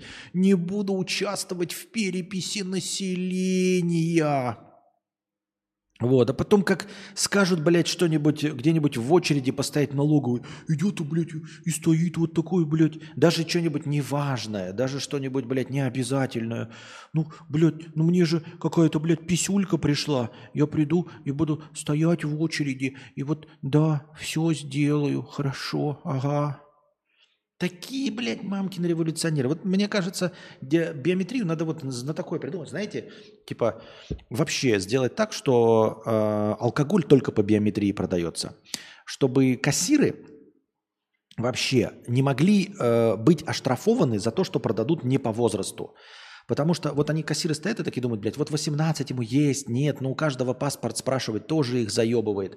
А тут, чтобы касса срабатывало. Вот вы пробиваете водку, пиво, энергетик, вино, коньяк. Что касса пробиваешь, касса такая, пык, блок. Можно распаковать только по биометрии. Надо палец приложить, палец при, прикладывает э, покупатель, и все, биометрия определяет. Он рожден в 76 году, покупка разрешена. То есть э, кассир вообще ни за что не отвечает. Он не может продать тебе никаким другим способом. Он просто такой говорит, все, мне нужно, чтобы вы приложили палец. Прикладывайте палец. Если вам нет 18, то, извините меня, просто касса не работает, я вам продать не могу. И ты не требуешь ни от кого паспорт, ничего. Просто все знают, что продать можно только по биометрии. Если алкоголь, то только по биометрии. Паспорт ты не можешь забыть, ничего. Палец ты свой не забыл, правильно? То есть палец у тебя всегда с собой. Никаких отмаз. Ой, у меня нет с собой прав, нет паспорта, вы посмотрите на меня, да я помню группу «Стрелки», да я знаю весь текст песни «Тополинный пух». Мне поебать. Палец прикладываем, все. И вот если вы сделаете, просто сделаете продажу алкоголя по биометрии, и все это ебучее терпильное население в любой стране, еще раз, это не русофобия, любой стране, все это, блядь, вот это революционно настроенное, я против биометрии, они, сука, блядь, говно роняя в припрыжку, на перегонки, блядь, на перегонки. Вы еще скажете, что вы будете приобнимать, принимать биометрию в воскресенье с 6 утра до 8 утра. В воскресенье, в выходной день с 6 утра до 8 утра. И они, сука, в припрыжку, говно роняя, блядь, запинаясь и подскальзываясь на чужом говне, будут бежать, чтобы встать в очередь пораньше, чтобы сдать эту биометрию, иначе им не продадут водочку, пивчик, винишко в э, бумажном пакете. Это я вам обещаю. Это абсолютно в любой стране мира. Как только вы им скажете, вот алкашку не будем продавать, телевизор вам отключим, и они, блядь, на перегонки, блядь, побегут. Будут драться, кто в очереди в первый будет сдавать биометрию. Извините меня, я так думаю.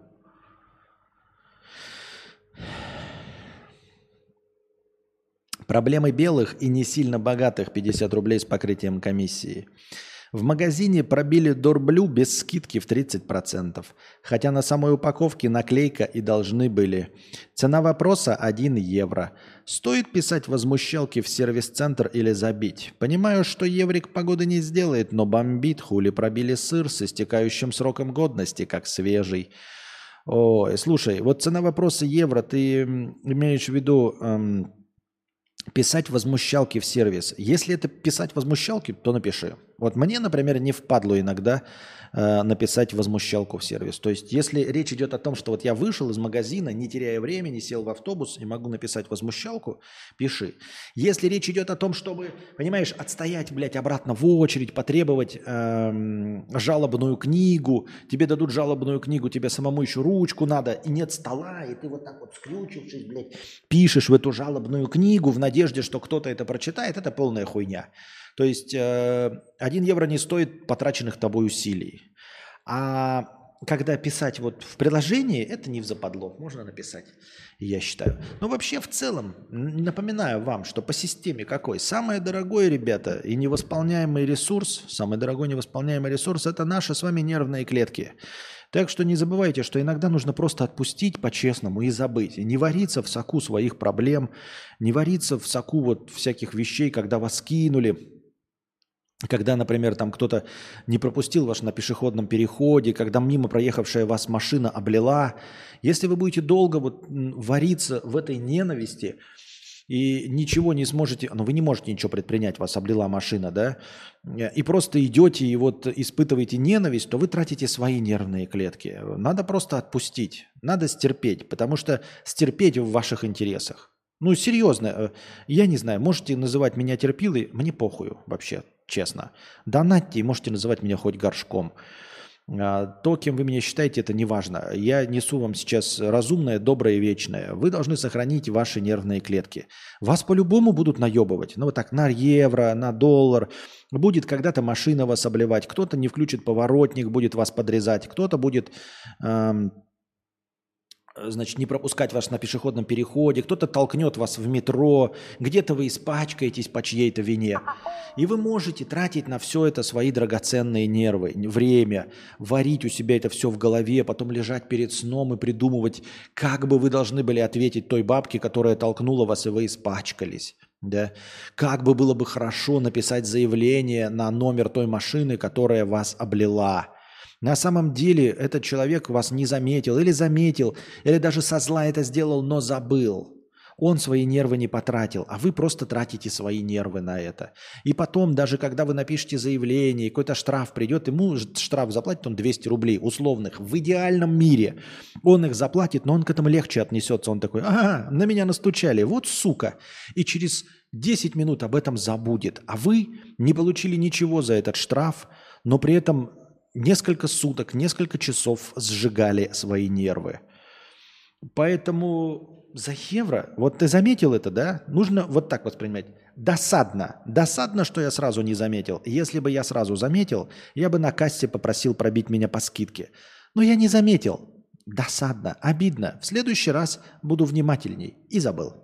И все, и забыл. Забыл точности так же, как если бы ты пошел и евро выронил из кармана. Ну ты же мог выронить евро из кармана. Никто в этом не виноват, никто тебя не хотел наебать. Ты просто выронил евро из кармана. Вот и все. Я так думаю.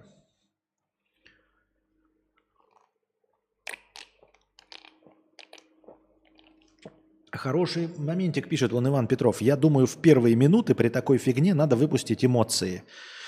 Если есть а потом уже отпустить. Да, я это все говорю и произношу, потому что сам хочу этому научиться, побыстрее отпускать вот эти ситуации, побыстрее отыскать, отпускать и не возвращаться к ним, потому что тратишь только свои нервы от этой ненависти. Ты не можешь ни найти, ни покарать, ничего сделать с этим. Ты просто тратишь свои нервы. 232 зрителя онлайн. Ничего себе! Я так хлопаю, создаю э, эффект 3D. Какой 3D, хотя у меня мономикрофон. Никакого 3D быть не может. Ой, холестериновая бляшка, 100 рублей. Константин, сколько денег стоит разблокировать вас? Сколько денег Стоит разблокировать возможность пересылать сообщения из твоего телеграм-канала другому человеку. Не понимаю, чтобы что и что движет такими людьми. 50 тысяч рублей стоит разблокировка пересылки сообщений в моем телеграм-канале.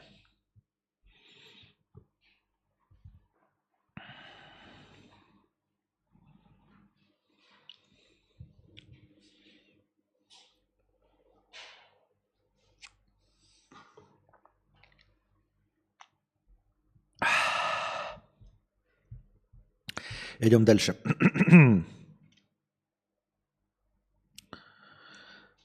Минусы, наверное, в любой стране есть. Может, просто существует такая, в которой не будет прям не в моготу остопиживать минусы, которые замечаешь со временем? Нет. Э, я считаю, я уже озвучивал, что минусы, как ты правильно сказал, есть в любой стране. Но нет, нет такой страны, в которой э, минусы э, будут остопиживать Э, со временем меньше. Неправильный подход. Нужно выбирать страну, в которой э, есть минусы, которые минусами для тебя не являются. Или являются в меньшей степени, чем для других. А плюсы, наоборот, для тебя очень важны. И вплоть до того, что то, что для некоторых может считаться плюсом, для кого-то являться минусом. Везде есть набор плюсов и минусов. Ты выбираешь то место, в котором твоих личных плюсов больше, чем твоих личных минусов. Еще раз. Кто-то любит зиму, да, и любит а, лыжные виды спорта, вот просто обожает. Для него город Аспен будет прекрасным. Я зиму в рот ебал и вместе с белым говном, падающим с небес э, в холодное время года. Поэтому мне Аспен нахуй не нужен, например, да, или какой-нибудь обосранный Куршавель. Если речь идет о том, чтобы, а, ну ладно, при условии малых денег, да, то, конечно, лучше Вьетнам. Если, конечно, миллиарды, то, может быть, и Куршавель лучше, чтобы не выходить вообще из дома. Только в таком случае. Вот. А там дальше выбираешь все конкретно по своим э, надобностям. Да? Да, даже смотришь то, что вообще не является объективным плюсом или минусом. Например, ты звезда Ютуба. Ну вот прям звезда Ютуба. И любой страны. Ну нет, не любой страны, потому что англоязычный так не очень интересно.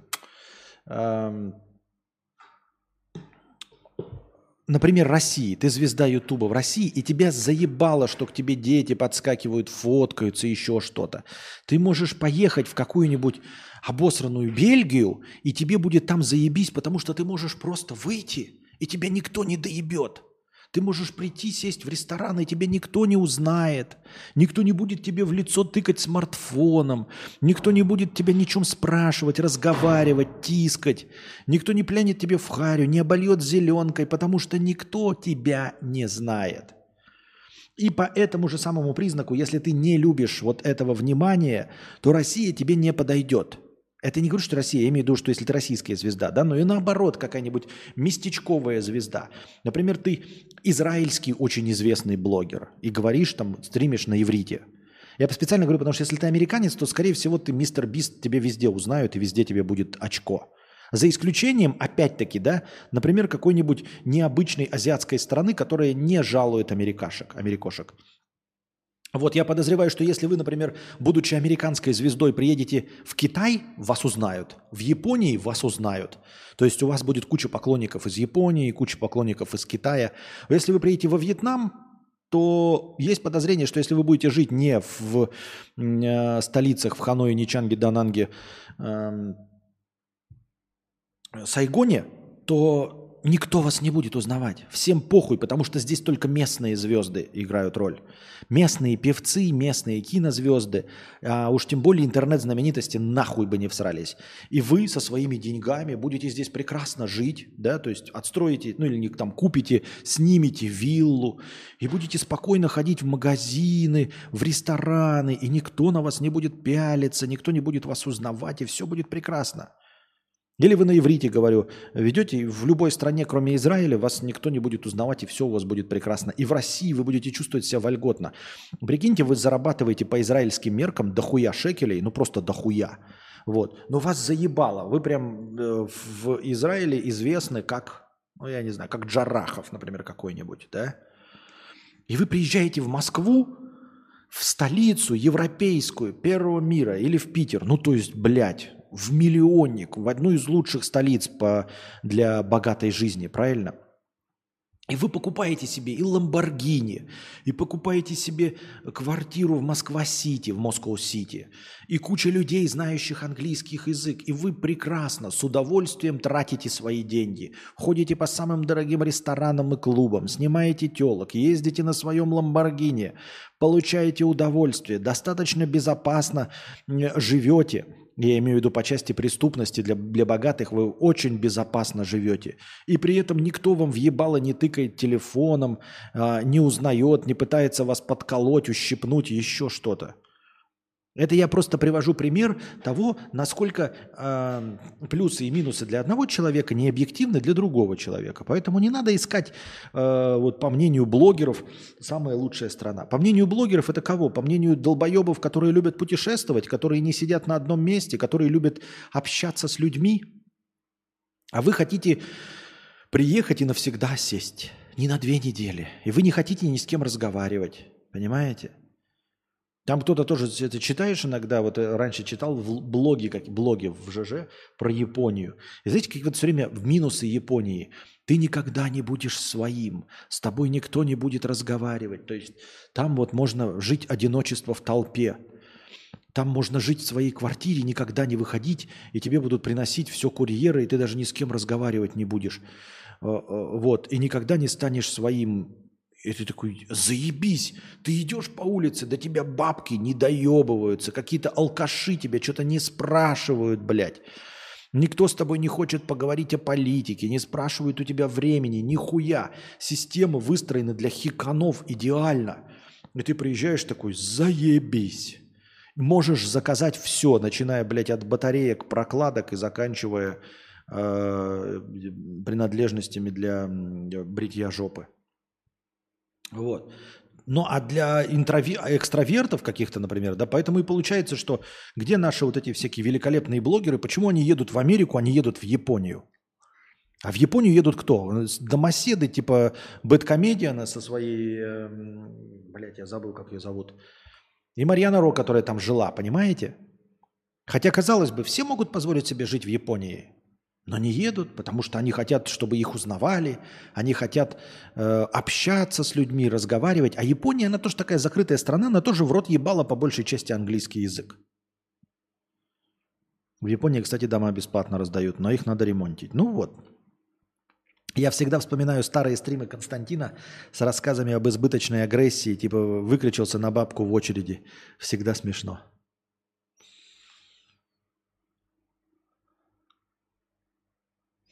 Так и до двух зрителей дойдем. Ну уж вот когда. Катя Хлоп. Да, Катя Клэп. Спасибо. Ванек 100 рублей. На хорошее настроение давно тебя не смотрел. Ты сейчас где обитаешь? Во Вьетнаме.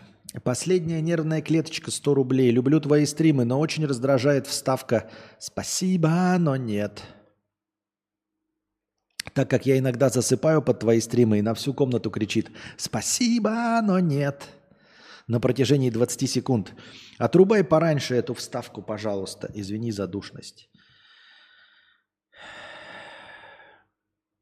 Эту вставку не отключить никак. И как бы ни старался, никак,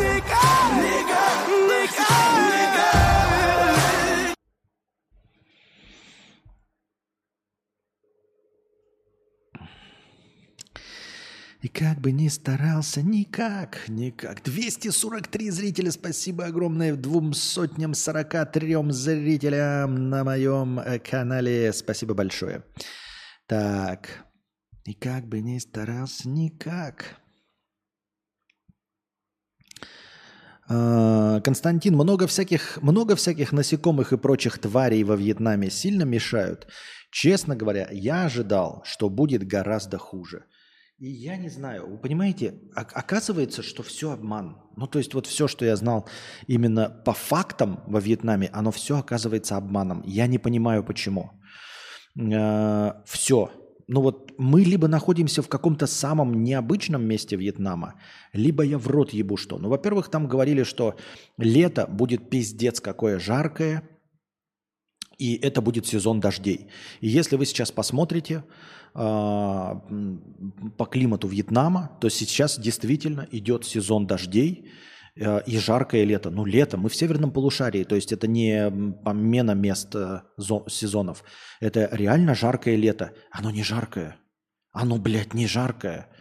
Мы сейчас, вот Анастасия чаще надевает кофту, потому что прохладно, потому что ветер холодный дует. Э, так называемый сезон дождей, когда дождь идет стеной, у нас еще ни разу не было. То есть он идет стеной 2-3 минуты, 2-3-5 минут и заканчивается, и все. И потом все стекает, и все сухо, и больше ничего нет. Я не понимаю. Мы сейчас находимся в сезоне дождей, в самом жарком период. Ребята, июль, ебать, июль. Мы возле тропиков в июле. А говорили, что тогда? Потом говорили, значит, высокий сезон, то есть когда все приезжают туристы, что высокий сезон – это с декабря по февраль-март. Это максимально хорошая погода, вот, и куча туристов. И эта максимально хорошая погода, она отличалась от сейчас погоды тем, что было чуть-чуть потеплее, потеплее, ребята, и по суше. То есть мы в дождь вообще не попадаем. Я не знаю, когда он идет. Когда мы спим, он, наверное, идет. Я хуй его знает. Мы два раза за год здесь жизни попали под дождь. Вот. А, и было по суше. И вот говорили, что будет туристов куча. И вот наши все уехали, которые были вместе с нами, да, в высокий так называемый сезон. Сейчас перед выходными пиздец не протолкнуться. Мы к шести вечера вообще не выезжаем, потому что туристов просто ебань. А сейчас мертвый сезон. То есть по всем текстам, по всем официальным данным, вы можете посмотреть, сейчас должен быть мертвый сезон. Но когда был высокий сезон туристический, мы спокойно ездили на мотоцикле. Сейчас вечером мы не выезжаем, потому что пиздец пробки, потому что ебаное количество автобусов, толпы китайцев, вьетнамцев, корейцев ходят и в, в, по ресторанам, короче, все, они прям на дороге выходят, создают пробки. Это в обычный день. В пятницу, субботу, воскресенье вечером вообще выехать не, ну, блядь, лучше оставайся дома, нахуй. Народу больше, чем в тот самый обещанный нами ТЭТ. ТЭТ – это Новый год был неделя. Да, было много, но теперь это в каждые выходные так. Я не понимаю. И еще вот, да, типа змеи, э, всякие скорпионы и все остальное. Мы ездим на мопедике, мы живем на море, мы обедаем на улице. Я, я живую змею еще не видел ни разу. Мы здесь уже сколько, 8 или 9 месяцев, я ни разу не видел живой змеи. То есть я два раза видел вот таких маленьких каких-то змеек, расплющенных на дороге. Два раза. Все. Больше я змей ни разу не видел. Если вы думаете, что я живу в... Я, мы живем не в городе, мы живем в деревне. Она официально называется деревня. Прямо сейчас за дверью, вот в пяти метрах от меня трава. Трава и деревья. Не бетон, а трава и деревья. Мы сейчас выйдем, вот в пяти шагах от меня будет зелень и трава. Стекол нет в окнах. То есть просто щели, закрытые ставнями. В эти щели должны были пролезть все змеи, все тарантулы, все что угодно. Я не видел ни одного, нет, парочку, два раза мы видели пауков каких-то, два раза за 8 месяцев. Пауки были э, большие, где-то пробегали, все, Змей я не видел ни разу. Ящерицы вот такие, вот эти геккончики, они здесь бегают. Вот такого размера. Вот они такие. Ну, гекконы. Это как, я не знаю, не как тараканы, а как... Тараканов видел, да, вот таких в среднем где-то раз в неделю видишь вот такого таракана. С улицы забегает такой таракан, ты его убиваешь или выталкиваешь из дома. Все.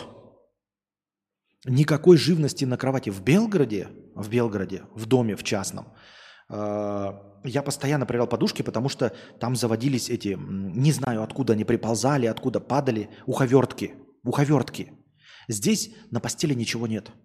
Я вам говорю еще раз, все щели, все двери, они не утепленные, ничего. Я могу сглазить, да, тьфу -тьфу, я не хочу этого сглазить, Джон Коннор, ты прав, не хочу сглазить.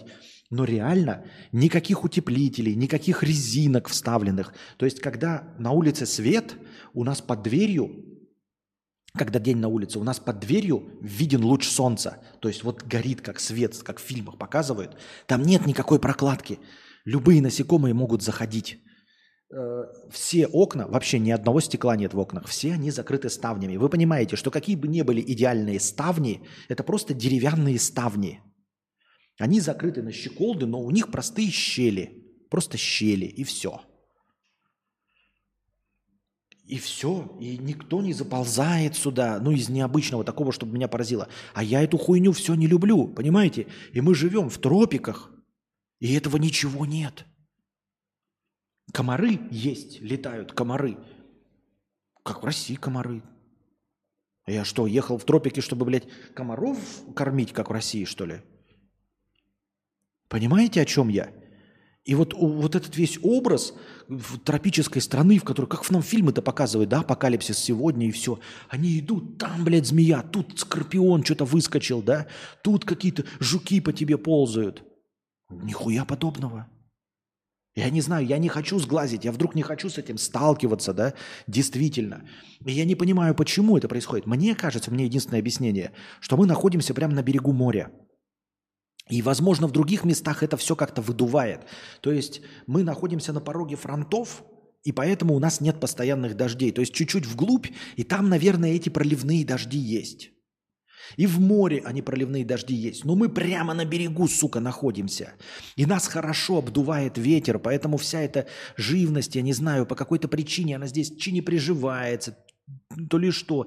И жары здесь нет, потому что с моря дует. Но это, понимаете, это вот к тому, что тебе говорят все одно про страну, а ты умудряешься найти точку, в которой всего этого нет. То есть нельзя рассчитывать, вы такие, все, значит, блядь, в Америке свобода слова, и условно там везде афроамериканцы рэп поют. А потом ты приезжаешь в северные штаты, в северные штаты, а там э, афроамериканцев меньше, чем э, в Якутске. Потому что они тоже нахуй на север не едут. Они все живут в южных штатах. Там, где море, Калифорния и, и прочее. А им нахуй не нужно, блядь, жить на границе с Канадой. И там абсолютно все, блядь, белые сидят, нахуй. Понимаете? И ты ни одного там афроамериканца не встретишь, как, ну, ты встретишь один на, на 200 тысяч. Вот. И также здесь. То есть тебе, мне, я смотрю Вьетнам, да, по климату он должен был выглядеть как апокалипсис сегодня. Я никогда себя не чувствовал, как в апокалипсисе сегодня, нигде. Когда мы даже ходили вот зимой вот там что-то в какой-то, ну, к Будде ходили лежащему, не было вот этого ощущения, знаете, что лианы везде, джунгли, вот это все висит, какие-то живность, тут обезьяны прыгают, пятый, ни, ни одной обезьяны, я никак, их, их нет, их тут нет вообще, блядь. Говорят, что там, где Будды, раньше были обезьяны. Когда мы туда приехали, там нет ни одной обезьяны.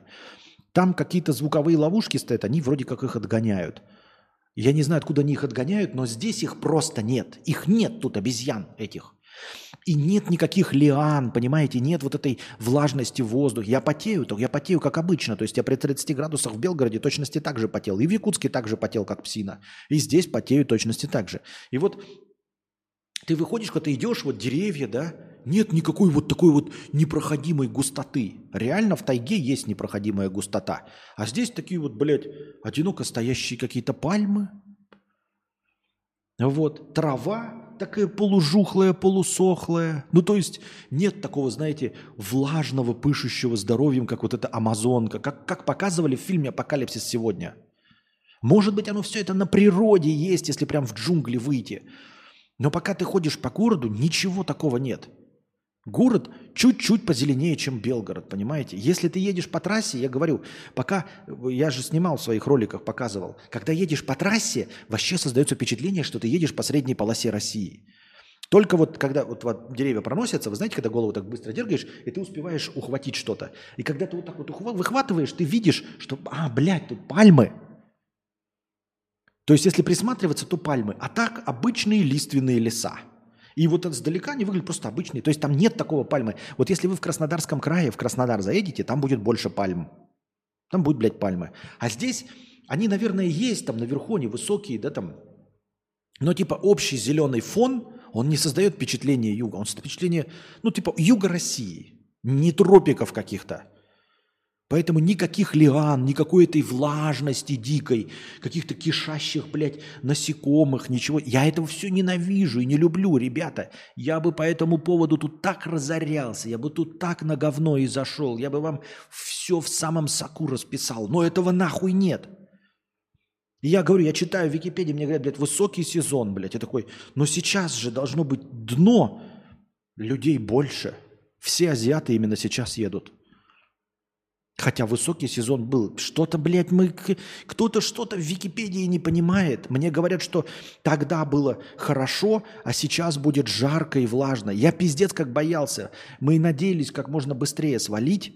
А потом мы сидим, нам говорили, что все, в мае наступит пизда.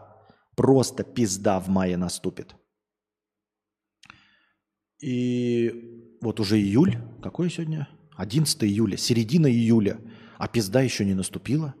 Я не понимаю, нам говорили, в мае все, пизда. Помните, я вам говорил, я же вам сам в стримах говорил, что мне тут понарассказывали местные и все остальное, все вот это, что будет 45, что никакие кондиционеры справляться не будут. И мы выезжаем, и сейчас Анастасия, если мы выезжаем в темное время суток, вынуждена надевать кофту, потому что холодно ей. Мне это жарко, конечно, 25, но вы когда едете 25 и дует ветерок, вы едете со скоростью 40 км в час, девушке уже прохладно. Ей прохладно, она надевает кофту. Если сидеть на берегу тоже, откуда ветер дует, ей некомфортно, ей прохладно, ей нужен пиджак какой-то или кофта, чтобы сидеть на берегу. В 16 июля во Вьетнаме, 11 июля во Вьетнаме – и поэтому, понимаете, и это какие-то вот, ну это же просто базовые представления во Вьетнаме, о Вьетнаме, согласитесь. Это же база во Вьетнаме. Я сейчас говорю, вы говорите, ну пиздешь. Ну ты, блядь, мы посмотрели, мы в географии изучали, что такое субтропический климат. Ты пиздишь, блядь, долбоеб. Я ей говорю, единственное, что какое объяснение я этому нахожу, что мы находимся в какой-то, блядь, точке бифуркации, я ебал, блядь, в рот, на берегу сидим, и поэтому э, какие-то влажные фронты идут с моря, и поэтому нарушается весь ход событий Вьетнама здесь. То есть мы не тонем, как вам показывают на видосах в ТикТоке. Ой, там топит, видели, да? Там показывают дананги, ничанги, как они по колено в воде где-то. Я не представляю, как это вообще может быть. Здесь нигде не может быть потопа. Оно все стечет в море. Когда идет дождь, оно сразу все стекает. Тут есть везде эти, эм, как их, водостоки, во-первых, а это деревня, а водостоки есть везде. А во-вторых, э, дождь не идет столь продолжительное время, чтобы какие-то водостоки забить. И я такой смотрю, это все, блядь, мы в каком-то... Меня обманули, что ли? Я какой-то, блядь, нахожусь во Вьетнаме с Алиэкспресса? Или что? Вы мне, может, поясните тогда? Может, вы посмотрите и скажете мне, в чем обман состоит? И я говорю, и вот вы в этот, а, а ты приедешь, вот нам чувак говорит, да, у него там бабушка, а он приедет и скажет, ну ты же пиздишь, я приехал, тут жара, тут, блядь, дождь идет стеной. А как я ему могу сказать? Ну вот он же не идет стеной, блядь. Я же вам фотографии регулярно выкладываю. Я выезжаю, Анастасия кружочки снимает, как мы выезжаем, как мы по улицам ездим. Нет никакого дождя, блядь. Никакого даже каждый день нет дождя. О чем речь шла вообще? Make Cadaver Great Again. Спасибо. 257 зрителей у меня показывают. Спасибо всем огромное зрителям, присутствующим на нашем сегодняшнем стриме. Напоминаю, что скоро наступит первый и последний. Скоро наступит последний рывок, когда настроение достигнет нуля. Я посмотрю на количество лайков, которые вы поставили этому стриму, умножу его на 10 и добавлю в качестве хорошего настроения. Так что прожимайте, дорогие друзья, лайки. Классная тема и красивый разговор. Очень интересно, кстати, зачет. Спасибо, Максим. В, э, вдвойне э, приятно, когда алды хвалят за что-то. А, вот такие дела. И поэтому, как я уже и говорил, почему я, когда меня спрашивают, почему в Сербию, да, я не могу сказать, почему в Сербию. Потому что а, если я буду перечислять плюсы Сербии, я кого буду обманывать? Откуда я знаю, будут там плюсы или нет? Понимаете, здесь мне говорили одно, а здесь ничего не совпадает с тем, что мне рассказывали. Поэтому я не могу рассчитывать на плюсы и на минусы. Вот мне говорят там, вот в Сербии будет так, вот так, вот так, вот так. И я такой, и чё вот? Э, все менять э, знаком, ну, то есть вот э, каждый, э, каждый кусок уравнения менять на противоположный знак, то есть все, что преподносят как плюс, я должен буду со знаком минус или нет, или это так не работает. Ну, например, говорят, да, в Сербии будет дорогое жилье, но э, терпимые дешевые продукты. Я приезжаю, значит, будут дорогие продукты, а жилье будет дешевле? Так будет? Или мне вот, например, Юра говорит, что вот Сербия э, славится тем, что у них все блюда из мяса. Там мясо на мясе с подливкой из мяса. И все пережаренное. Я это обожаю. А будет оно на самом деле так? Оно так будет или нет? Просто вот, например, Вьетнам, южная страна, да? Казалось бы, фрукты. И вот помимо цен на фрукты, да, которые ни хрена не дешевые, я еще вам что скажу. Фруктов здесь не дохуя. Вот честно, их не дохуя. То есть вы приходите на рынок, и на рынке рыба, там тысячи разных видов всяких мангустов, моллюсков, хуюстов и прочее всего остального. Есть прилавочки с фруктами. Но их не дофига. Вот если вы в Белгороде зайдете на центральный рынок, то вот ну, уличная часть, огромная часть, процентов 40 рынка, да, э, будет занята фруктами. Теми или иными фруктами. Сезонными или вообще не, не российскими, и российскими в том числе. Будет фруктами. Вы всегда там купите любые свежие фрукты. В самом лучшем виде. Заплатите, конечно, побольше, если захотите там получить что-то, да? Но вы найдете кучу разнообразную фруктов. Сочных, больших, привезенных, каких угодно. А здесь есть фрукты, но они занимают, ну, процентов 10 рынка. Процентов 10 рынка. Понимаете? Хотя ты ожидаешь, что вот здесь будут там вот это что-нибудь еще. А во-вторых, вот да, морепродукты. Они здесь дешевле, их больше, и их тут умеют готовить. Их, и, и вот это правда, например, да, что их здесь больше, их здесь действительно умеют готовить, э, и здесь они дешевле. Все правда. Но вот именно это меня нисколько не впечатляет, потому что я не люблю морепродукты. Ну, то есть я могу их поесть, но они не являются ни центром моей вселенной, ни центром моей даже пищевой вселенной. То есть они мне нужны постольку, поскольку я их ем здесь не чаще, чем в России, потому что я просто не люблю морепродукты. Ну, я их ем, но не люблю. Вот о чем я.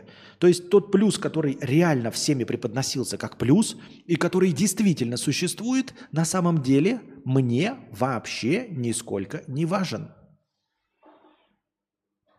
И поэтому вы мне говорите, вот в Сербию, да? И я такой прочитал все Сербию и думаю, теперь по своему же опыту я знаю, что все это можно делить на хуй знает что, на ноль. Вот все, что я знаю про Сербию, можно делить на ноль. А можно и не делить. Вот что из этого будет правда? То есть это будет лотерея. И я в конечном итоге вообще не представляю, что будет в Сербии. Понимаете? Что на самом деле будет? Он говорит, вот легко сделать там самый главный документ, э, сделать легко там белый картон, а кто-то говорит сложно. И вот как оно будет на самом деле? Я не знаю. Может быть, для кого-то это легко.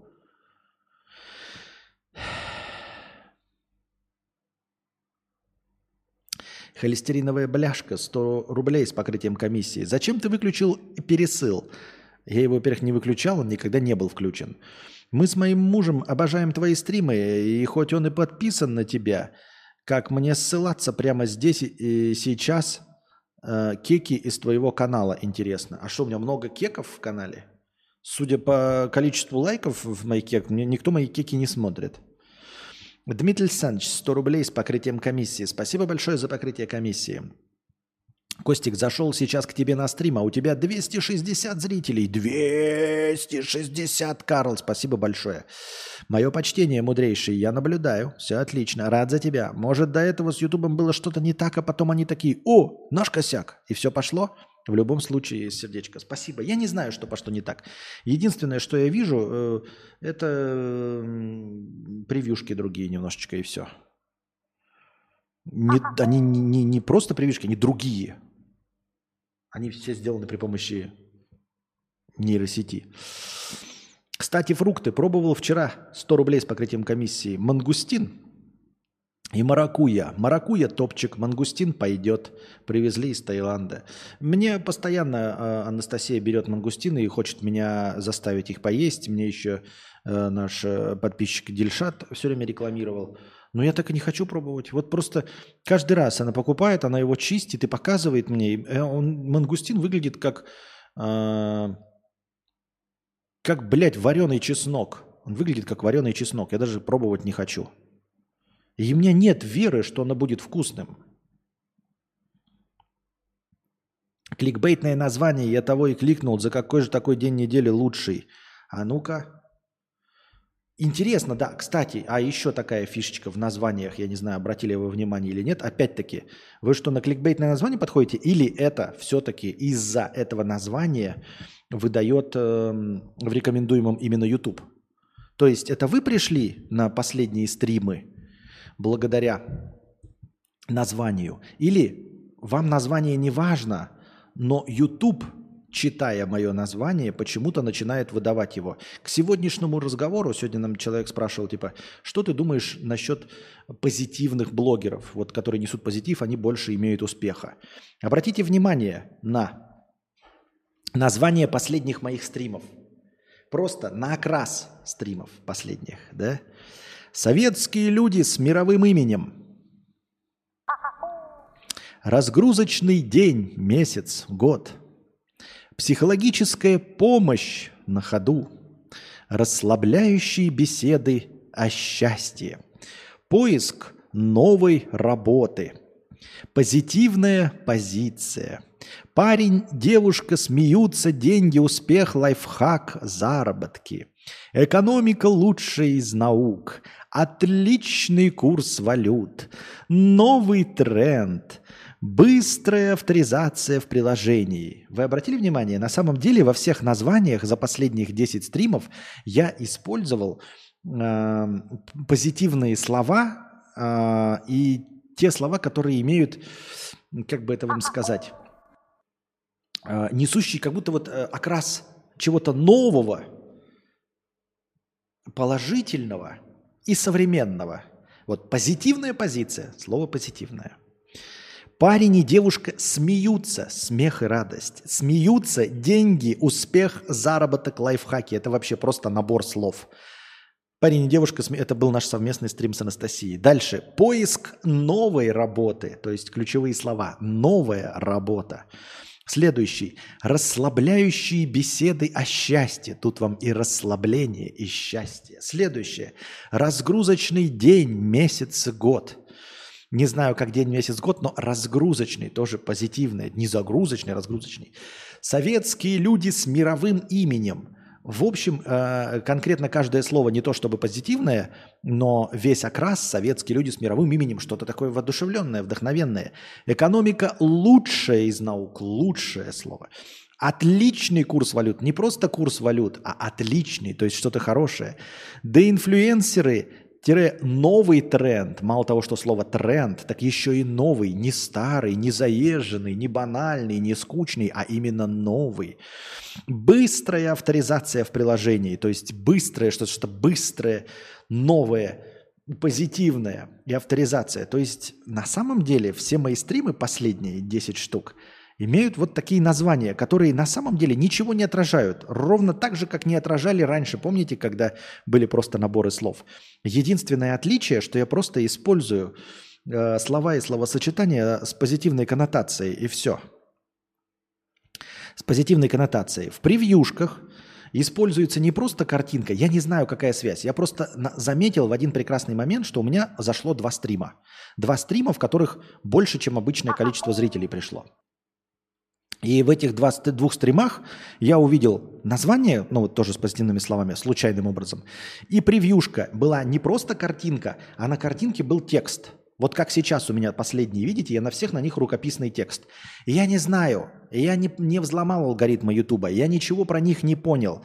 Я просто воспроизвожу то, что сработало. И я не знаю, что конкретно сработало. Понимаете? Понятия не имею, что сработало.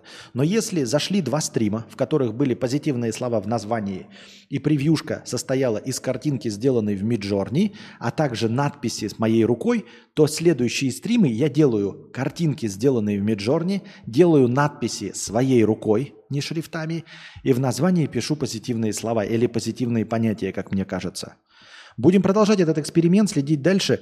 Э, надеюсь, что вы все равно приходите и получаете наслаждение. Надеюсь, что алгоритмы YouTube просто выкидывают вам в рекомендациях мой стрим. И поэтому вы приходите сюда. То есть как, как такового обмана-то, как мне кажется, нет, правильно? Я пришел, потому что очень давно не заходил. YouTube стал выдавать последние 7 дней, хотя подписан давно. Вот, вот почему он стал выдавать. Из-за превьюшки и названа, и названия. Если всем подписчикам рекомендовала разом, то онлайн был бы 5К. Ну, не знаю. Э, я сейчас выйду из чата, и онлайн упадет. Угу. Ну вот видишь, некая связка нащупана, так дальше и делай. Ну пока посмотрим, подаль, да будем дальше так делать. Надо больше вопросов писать, а не тупо молча э, молчать, Валдисы. Зашлите на стрим, когда... Зашли те стримы, когда я писал. Я думаю, все в купе работает. Взломал плохое слово, надо постиг. Постиг. Понятно. Надо костей звать на хайпе. Так, не буду врать. Текст на превьюхе для меня тоже важен. Часто там доп. инфа по видосу, э, говорящая, смотрять или нет. Прививка кайфовый. Ну, я, да, я все-таки нет. Я не обманываю, они же как бы прививки-то... Э, ну, просто некоторые прививки, вот сегодняшняя прививка без темы, потому что не было темы. А, поэтому она как бы не содержит ничего. А в предыдущих были темы. Так.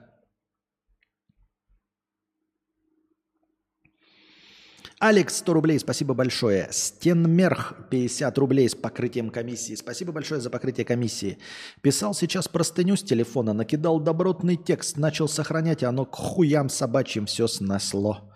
Как сказал один классик, ебал я рот, блядь, нахуй это казино, блядь. Слушай, Стенмерх, я давным-давно э, все это знаю про интернет, не только про Donation Alerts, а про интернет вообще. И даже в телеге, который э, никогда меня не подводила, я все равно посты сначала пишу в текстовом документе. Вот буквально вы можете посмотреть сегодняшние посты про ценник, да, по, про уменьшение. А, он небольшой совершенно, но я не стал рисковать и писать его сразу в телеге. Нахуй бы оно надо было. Я написал его в блокноте, а потом скопировал и вставил. Вот. И вам также рекомендую, ребята, делать. Если у вас э, телефоны производства компании Apple, то у вас есть встроенное приложение заметки, в которые вы можете писать большие тексты. Если а, Android, то вставьте какие ну, наверное, там тоже Google заметки есть или что-то еще такое. Лучше, конечно, не заметками пользоваться, а какими-то вот текстовыми редакторами, они постабильнее будут. Вот и в них писать э, тексты. Не надо писать тексты сразу в вот этом телеграф, который мы используем для простыней, в нем сразу писать не надо. А, можно писать только в одном случае в нем сразу текст, если вы авторизованы. Просто там по умолчанию title, потом автор и потом сам текст идет, да? Так вот, в Telegraph е можно авторизоваться через Телеграм. Вы сначала в Telegraph е авторизуйтесь. Тогда ваш текст сохранится, и вы сможете потом его редактировать. Потому что если вы не авторизуетесь, а никто по умолчанию не авторизуется в Telegraph е, то вы случайно что-нибудь там нажали вперед, назад, backspace, там интернет отвалился, и все, ваш текст нахуй, даже если он сохранится, вы не сможете его исправить, потому что у него нет привязанного автора. Вот для чего нужна авторизация. Но по большей части лучше, конечно, с телеграфом не заигрывайте. Пишите текст в чем-то другом, а потом просто э, Ctrl-A, Ctrl-C, Ctrl-V. Говноед 50 рублей. У меня аж ложка с говном изо рта выпала. Понятно. Говноед 50 рублей. Просто теперь у тебя канал добра и позитива. Это хорошо, но не приближайся к банкам с охотой. А, понял. Не приближаться к банкам с охотой имеется в виду к пиву под названием «Охота», э, как это сделал Сергей Симонов. Гамбир 88 50 рублей с покрытием комиссии. Спасибо большое за покрытие комиссии. К -к -к Костя, привет. С покрытием комиссии. Спасибо. Я олд подписан лет 5-6. Последние несколько лет не смотрел, но не отписывался, просто забыл про канал. А в подписках стримы как-то терялись, не бросались в глаза и утопали среди прочих видео. Хотя подписок не так уж и много. Сейчас превью стали заметнее, название вызывает вопросы. Блять, опять чат обновился. И все исчезло. Спасибо большое. The Old понял, понял, каким образом. Возможно, да, действительно, превьюшки привлекают внимание. Будем стараться, будем работать над этим. Хуй оригинальный 500 рублей давно не донатил. Спасибо большое за донат, хуй оригинальный. А мы продолжаем. Так.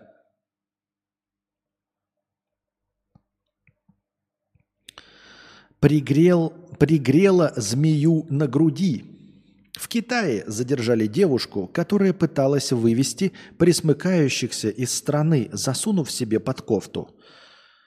Чтобы змеи не кусались, каждую упаковали в чулки, но при досмотре... И дальше потерялась. Это новость, если Антон Берков, то нужно ее кидать через телегу. Барбарики э, спрашивает, кофе пьешь? Как готовишь? Говорят, обычная турка – это 100 КПД за свои деньги. По скриптам зрителей от того, что ты перестал ныть, что-то, что ты не нужен, Зрители от того, что ты перестал ныть, что ты не нужен. Нет, это ложь, Барбарики. А-а. В этих последних семи стримах изрядную долю разговора занимает нытье, которое, между прочим, еще раз я настаиваю и напоминаю, на самом деле никогда не начинается с меня. И сегодняшнее тоже небольшой кусочек нытья. Он тоже начинался не с меня, так что не надо мне рассказывать. Так, но тем не менее, в любом случае, любое нытье меняется на позитив, если вы приходите и донатите. Видите, вот зрителей сегодня много и хорошо, и я в позитивном хорошем настроении. Донаты есть, я в позитивном хорошем настроении. Сложно ныть, э, когда тебе донатят. Э, так вот, самого бесило и выключал стрим, контента не было, только ныл, сори. Ну так нет, за последние 7 стримов не сильно это поменялось. Я все равно стараюсь от этого отойти. И я, конечно, буду касаться этого как моей любимой темы, но не так, чтобы часто. Гораздо чаще вы сами ее вызываете, к ней возвращаетесь. Кофе пью. На данном этапе я пью что? Нескафе. Три в одном. Серьезно, я регулярно пью кофе Нескафе три в одном. Потому что не хочу нихуя заниматься здесь кофе. Мы здесь все-таки на каких-то взвешенных правах. А, на самом деле, став цифровыми кочевниками, понятное дело, что нужно научиться жить сегодняшним днем. И, а, ну, как бы кайфовать здесь и сейчас – но здесь это действительно, вот в данном конкретной квартире сделать сложно, потому что холодильник говно, он маленький, он вот такого роста холодильник, часть из него занимает морозильник, там ничего не влезет, ты даже не можешь пиво себе наставить. А, одна плитка, один чайник, да, никакого э, кофеварки здесь, естественно, нет. Нет микроволновки, чтобы подогревать еду, что вот это вот действительно очень-очень неприятно. А, нужно гораздо больше денег тратить, чтобы был дом с микроволновкой, с большим холодильником. Они есть, просто нужно тратить примерно как на квартире в Сербии э, денежки. Вот. Насчет турки. Хорошая мысль, можно попробовать, но уже, наверное, не здесь. Будем копить денежки, попробуем, наверное, в Сербии, а, если захочу.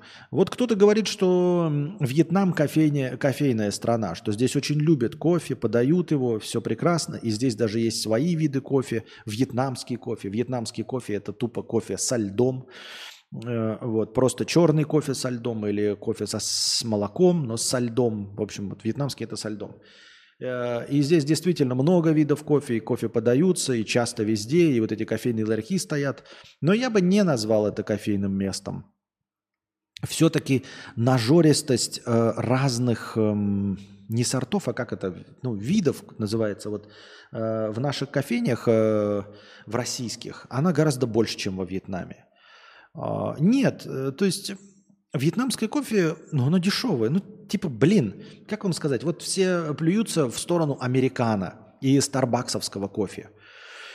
Но старбаксовское кофе, если вы берете не разбавленное водой американо, а любое другое, там, латте или прочее э, капучино, оно будет сочным, оно будет нажористым.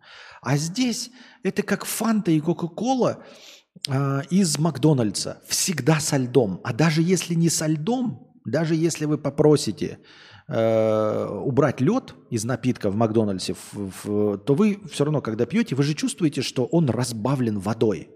Он холодный. Кстати, лайфхак, да? Э, всегда и везде убирайте лед из напитков в Макдональдсе не потому, что вы э, не хотите прям конкретно воду получать, а потому что все напитки и так ледяные. Во всяком случае, мой опыт – посещение Макдональдса в России и во Вьетнаме, в двух странах я посещал Макдональдс, да, получается? Я не помню, посещал ли в Корее, в аэропорту. Но, в общем, э, напитки, они всегда холодные. Вот их эти разливайки, в них уже стоит морозильник. Они уже холодные. Лед не нужен просто потому, что напиток все равно будет холодным. Но из этой разливайки он все равно заливается уже разбавленной водой. И вот это вьетнамское кофе, оно разбавленное водой. Причем холодной водой, понимаете? И вот э, даже американо в этом плане лучше. Американо это эспрессо и дальше вода. Ну, сколько уж вы хотите. Э, так вот, э, горячей водой эспрессо – это просто менее крепкое кофе. Понимаете, больше стакан, но менее крепкое кофе.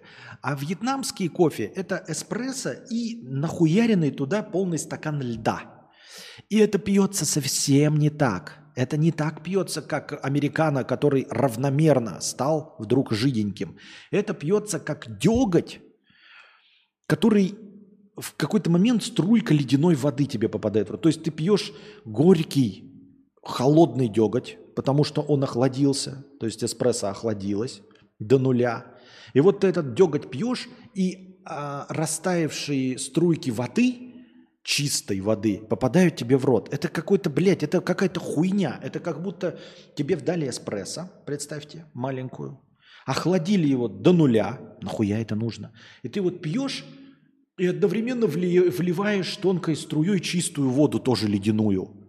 Очень своеобразное удовольствие. Я никогда кофе по-вьетнамски не пью, это по мне полная херота. Вот. И все остальные, они как будто бы, знаете, даже хорошие кофе, которые подаются, вот если совсем кофейни для туристов, то тогда не будут, да, ну, среднего пошиба нормальная кофейня, как, как и стоит вот в любом ТЦ, в любом аэропорту, э, вы можете попить нормальный средненький кофе. Э, я имею в виду капучино, латте, вот это все. Если с, подешевле на улице стоит, то это обязательно будет какое-то, ну, очень дешевое. Ну, то есть ты вот пьешь и такой, как будто три в одном. Их до хрена много, они любят, но это все три в одном. Все три в одном. Поэтому нет, я не согласен с тем, что Вьетнам – это кофейная страна. Я так думаю, мне так кажется. Мак в КЗ. В КЗ, да, тоже был. И тоже, да, тоже был холодный напиток без льда. Да, еще в Казахстане был, да. И сейчас я пью просто потому, что легко и просто заваривается сразу три в одну. Я понимаю, что химия это чистой воды, и не кофе это вовсе. В общем, этот кофейный напиток пока э, ну вот такая вот альтернатива, такой вот компромисс. Э, покупать турку, ее что с собой вести? Вот если бы я, мы знали, что так долго будем, то можно было турку взять и, и иногда себе заваривать понатуральнее. Но опять-таки искать этот натуральный кофе тоже. Не знаю. Это да, у меня на лекции то больше уники. Чего? Ставьте лайки до последнего рывка. А, во! Последний рывок. Мы дошли до минус 29. Последний рывок. Смотрим количество лайков. 196 лайков. Спасибо большое. 196 лайков. Умножаем на 10. Это 1960 хорошего настроения. Это просто очень много. Я надеюсь, что это действительно настоящие живые лайки были от зрителей, а не от накрученных. Спасибо большое. Так, а мы продолжаем. И, а вообще до этого я и раньше в турке никогда не готовил. Честно говоря, не знаю. У меня всегда были капельные кофеварки. Капельные были кофеварки, потом э, капучинатором большая кофемашина была. Это прикольно, но кофемашина, как я уже говорил, это э, гаджет, который требует постоянного ухода постоянного ухода. И потом, когда вот Анастасия мне готовила кофе, то есть она делала и потом каждый раз мыла после этого кофемашину, я наслаждался. Это прекрасно. Это хорошо. Хороший кофе покупаешь. Э, молоко свеженькое, и тебе делают прекрасный, сочный, вкусный, классный, клевый капучино. Но когда сам, то это прям ну, геморрой. То есть там очень много мыть в кофемашине надо предметов. То есть ты вроде бы как должен делать это один раз в день, э, чтобы не застаивалось. Но вы должны понимать, что кофемашины это все-таки вот должно быть для офиса или для кофе, ну вот, э, кофе-островков. Домой кофемашина, я бы сказал, ребята, если у вас нет энтузиаста, готового этим заниматься, каждый раз ее чистить, то для себя лично я бы не стал заводить кофемашину. А, потому что у меня бы не хватило сил каждый раз вечером ее перемывать, то есть вытаскивать все эти э, механизмы, каждый из них по отдельности мыть, это все вот нет у вас, если хозяюшки, то нет. Эта кофемашина, она как раз вот, когда у вас есть специальная уборщица, и она приходит вечером, да, и моет кофемашину, или утром там моет кофемашину перед рабочим днем, тогда все окей. Или когда островок кофе работает, вот он весь день наливает вам в кофе, а в конце в его трудовые обязанности – Э, человека, который смену заканчивает, мыть за собой рабочее место. Тогда да. Петр, 50 рублей. Я тоже олд. 10 лет назад я радовался заработку в полторы тысячи. 7 лет назад закончил курсы сварщика. Э, сейчас уже второй разряд. Хорошая зарплата... Я не понял, как это второй разряд. Ты что-то врешь нам? Э, разряды по качеству повышаются дальше. Второй разряд – это не сварщик. Потому что сварщик третьего разряда – это я. Второго разряда – это отнеси, поднеси, иди нахуй, не мешай. Первого разряда сварщик – это студент. Второго разряда – это тот, кто поддает, подает тебе электроды. Это практикант. Третьего разряда – это сварщик, это вот я – Четвертого – это хороший сварщик. Пятого разряда – это высокооплачиваемый сварщик. Шестого разряда – это сварщик с клеймом. Сварщик газовых труб, который после каждой сварки ставит свое именное клеймо. А ты второго разряда. Я не понял что-то.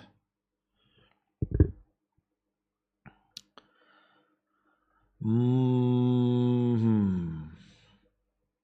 Хорошая зарплата –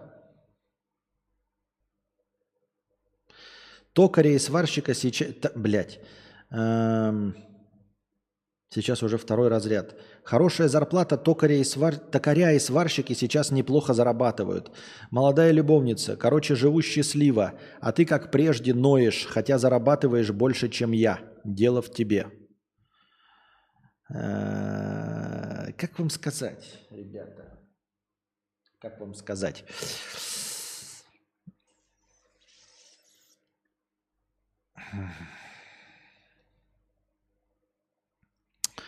Я вот даже не знаю, как вам сказать, стоит ли вам говорить или еще, блядь, или не стоит говорить. Вот ты говоришь, а ты, как и прежде, ноешь, хотя зарабатываешь больше, чем я. Вот у меня, если будет 500 зрителей, а потом 2000 зрителей, и буду зарабатывать я 500 тысяч, а потом я буду зарабатывать миллион – и если мы продолжим заниматься именно этой деятельностью, а я, или, а я не перейду в какую-нибудь смежную, например, написание сценариев или написание книжек, то ты не поверишь, Петр, что в этот момент ты зайдешь на мой стрим, и я точности также буду ныть. Неужели ты думаешь, что моим нытьем управляет количество денег или успех? Ты скажешь, но я же про это и говорю. Я же про это и говорю. У тебя больше денег, чем у меня, а ты все еще ноешь. Потому что дело в тебе. А, позволь мне, ну опять, вот если нужно объяснять анекдот, то мне кажется, не нужно объяснять анекдот. Вот если кто-то делает, э, например, э, обзоры на дешевые товары с Алиэкспресса – вот начал он свою деятельность с того, что покупал всякую хуйню с Алиэкспресса. По 10 рублей, по 20 рублей, по 100 рублей. И вот он покупает это, покупает, и у него растут подписчики, стало 100 тысяч подписчиков, потом полмиллиона, потом миллион. И вот у него 2 миллиона подписчиков. И у него 2 миллиона подписчиков, и ты приходишь через 3 года, а он продолжает. И мы сегодня распаковываем новый мой заказ. И ты смотришь такой, а почему он до сих пор покупает 100-рублевые какие-то, блядь, наклейки, какие-то чехлы на телефон за 150 рублей? У него же уже 2 миллиона подписчиков. А потом ты смотришь такой, подожди, он купил за 150 рублей чехол на iPhone 14 Pro на 1 терабайт, Pro Max на 1 терабайт. Показывает тебе 14 iPhone Pro Max на 1 терабайт, и на него клеит чехол. Может быть, Суть не в том, что у него не хватает денег. Может быть, как бы он и не жалуется, что у него не хватает денег, и на Алиэкспрессе он покупает не потому, что у него плохо с деньгами, или в какой-то момент перестало быть плохо с деньгами. Чисто как вариант, может быть. А может и нет. Я не знаю. Может и нет. Офигеть онлайн. Хороший онлайн. 253 53 показывает мне. Чуть-чуть. Мы уже, у нас был рекорд сегодня 266. Немножечко спало до 253, но я надеюсь, что я продолжаю вас радовать. Спасибо всем огромное, кто пришел э, на наш стрим добра и позитива. Смайл аудиофилов. Есть смайл аудиофилов. Борьба на руках. Как же попал чел с большими текстами, сколько раз попадал, потом надолго желание отбивает что-то писать. Вот, вот, вот. Костя, есть еще вариант. Гейзерная кофеварка. Налил воды, насыпал кофе и собрал ее и на газовую плиту. Она напоминает чайник. Что-то мне кажется, что я понимаю, что такое гейзерная кофеварка. Гейзерная кофеварка это же и есть турка, только ты где руками ничего не делаешь. Гейзер она вот перекипает и вот это вот сливается. Это же и есть, в общем-то, турка. Просто турка это совсем простой вариант, которым ты ручками сам сливаешь. Или что? Или подожди, правильно? Не, неправильно. Так. Российских работодателей обяжут направлять сотрудников к психиатру, если при трудоустройстве или профосмотре у них обнаружатся признаки психических заболеваний. Ой, я тебя умоляю, когда вот кого на работу тогда брать? Это тогда придется всех пропускать через э, психиатрическую экспертизу. Эксперты полагают, что это реакция на снижение общего уровня психического здоровья населения из-за пандемии – усиление геополитического противостояния и давления санкций. Ну, во-первых, э, усиление геополитического противостояния и давления санкций – это не какие-то объективные, э, как это, обстоятельства непреодолимой силы. Извините меня, у этого вполне есть свои четкие виновники – которых можно назвать по именам. Это президент и его подручные. Вот. И это имена они виноваты в усилении геополитического противостояния и давления санкций. Это исключительно их вина, их решение и все остальное. Я понимаю, ковид – это какие-то объективные причины. Да? То есть вот люди стали действительно испытывать давление и стресс. А тут, извините меня, может быть, не к психиатрам надо идти, может быть, нужно как-то э, ну, я не знаю, поменять политические решения? Я не знаю. Может, не будет такого стресса и не будет давления санкций, и геополитического противостояния не будет, если кто-то не будет его, э, как это называется, раскручивать, этот маховик. Хотя кто я такой? Тогда придется всех увольнять. Понятно. Так. Так, так, так, так, так, так, так. Новости, новости, хуевости.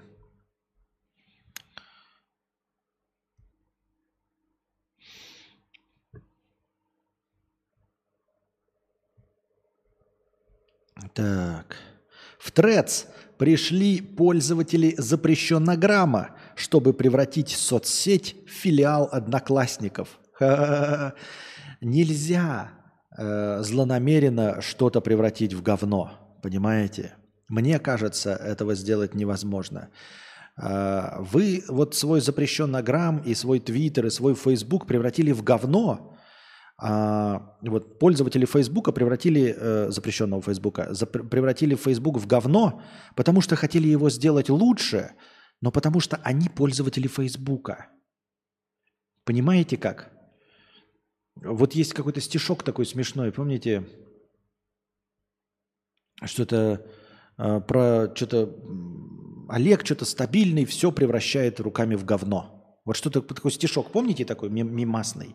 И вот так же здесь. Пользователи запрещена грамма, если они придут в трец с надеждой превратить его в говно, ну то есть в одноклассники, у них это не получится. Потому что они все делают говно. Переводим. Они все делают плохо. Соответственно, если они хотят из чего-то сделать говно, но не умеют, и у них ничего не получается, соответственно, получится что угодно, но не говно. Они неверно подходят. Они должны понять, что они тупорылые долбоебы. И если тупорылые долбоебы хотят что-то испортить, то они должны от чистого сердца вот Нихуя себе, Сири что-то услышала и написала, почему мужчины такие долбоебы. Я этого не искал. Но спасибо, Сири, что услышала меня. Так вот, если дегенераты хотят э, что-то сделать, да, то они должны идти от противного, потому что они дегенераты, потому что у них нет нормальных, правильно? Поэтому э, э, если дегенерат хочет, чтобы что-то было плохо, то ему нужно стараться изо всех сделать сил, делать хорошо. Если он будет стараться сделать плохо, то он сделает все, что угодно, но кроме плохо. Я так думаю, мне так кажется. Поэтому это какая-то бессмысленная, тупиковая совершенно идея взять э, и попытаться превратить в одноклассники э, Threads. Еще бы было кому превращать, если бы за это взялись люди, которые что-то до этого делали. А за это взялись э, пользователи запрещеннограмма. Ну и что? Вы сделаете только лучше. Гейзерная кофеварка работает так. Горячая вода под давлением пара проходит через прослойку молотого кофе и выходит в другой резервуар эспрессо. В турке кофе в воде завар... Подожди, а капельное это что такое тогда? Ты, говоришь, гейзерная горячая вода под давлением пара проходит через прослойку молотого кофе. А капельное что такое? Стишок про Олега. Олег за все берется смело, все превращается в говно. А если за говно берется, то просто тратит меньше сил. Ну вот, тут немножко другой смысл, но в целом да. Ну, если по этому стишку, то, конечно, пользователи запрещенного грамма просто потратят меньше сил. Пользователи Инстаграма за все берутся смело, все превращается в говно. А если за говно берутся, то просто тратят меньше сил. Итак, в Threads пришли пользователи запрещ... Интересно, что запрещена грамма, а не Твиттера. Они публикуют глубокомысленные цитаты, старомодные флешмобы и призывы взаимно подписываться друг на друга. Пользователи Twitter иронизируют над таким контентом и пророчат скорую смерть приложению. Люди, что вы за закомплексованные черти и чмошники, что вы э, объединяетесь в какую-то общность по признаку пользования приложением. Вот смотрите, пользователи Твиттера иронизируют и ждут скорую смерть приложения. Ребята, мы вот со своими твиттерскими. Какое же ты закомплексованное чмо, что единственный критерий, по которому ты можешь найти себе друзей, это тот факт, что вы пользуетесь одним приложением. Тебе же в биореактор надо – Иди к психиатру, сходи, дурачок. Мы в Твиттере. Кто мы-то? Ебать, это просто приложение.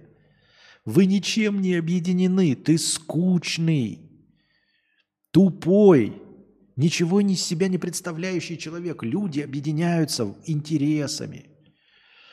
Мы вместе ездим на велосипедах по горам. А мы вместе играем в настольные карточные игры – а мы вместе собираем «Жигули» в гараже. А мы вместе смотрим на э, мужчинок с бритыми ногами, бегающих в шортиках и пинающих мячик. А ты что? А мы вместе, а мы, а, а мы, ну, ребята, ну куда вы? Ну, ну что вы? Ну мы же, мы же вместе пользуемся приложением Твиттер. Да не, мы просто мы будем писать и в приложении Threads тоже. Нам похрен, где писать. Мы там, типа, если удобнее приложение, будем писать там. Ну нет, ребята, мы же, мы же банда. Давайте вместе сидеть на этом приложении. Ты что, дурак? Почему мы должны сидеть на этом приложении? Он нам что, платит? Что за терпильская позиция? Мы просто будем пользоваться приложением, которое нам удобнее и интереснее сейчас. Где веселее. И все. Ты нам не друг из-за того, что мы пользуемся Твиттером. Нет, ты... Нет. Иди отсюда, дурак. А что такого в старых баянах и прочем? Все соцсети из этого и состоят. Тоже не, не знаю. Ага. В запрещенной грамме, потому что сил тратить не надо. Один аккаунт для Threads запрещенная грамма. Просто нажимаешь кнопочку.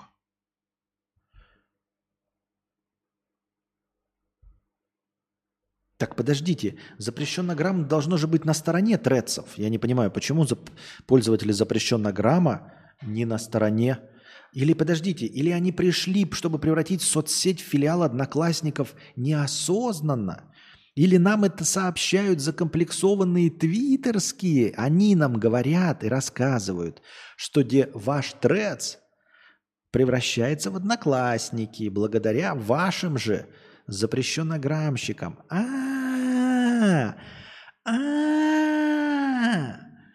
а, Мы не знаем, что это такое. Если бы мы знали, что это такое, мы не знаем, что это такое. Говноед 50 рублей. Да ёпта! У меня стоит обычная автоматическая DeLonghi. Цена вопроса 300 долларов. Она сама все варит, надо только воды и зерна досыпать. Иногда шелуху сбросить.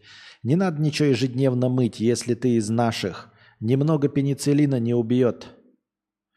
Можно брать и не париться. Проблема одна. Пьешь только кофе. Ну, хорошо, говноед, но я не буду тратить 300 долларов на кофемашину. Я лучше себе куплю приставку. Еще одну. А, лучше линзу куплю себе. Еще одну.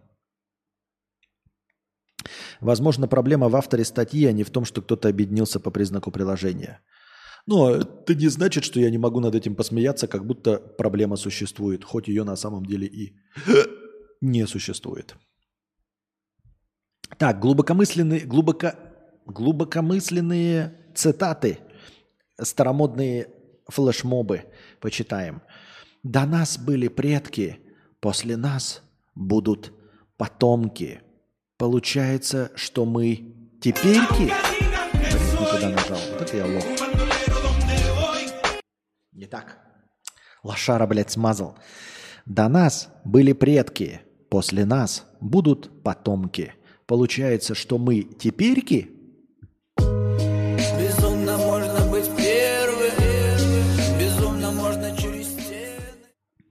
Некто Текила с, кал- с галочкой пишет, так-так-так, сколько наберем лайков?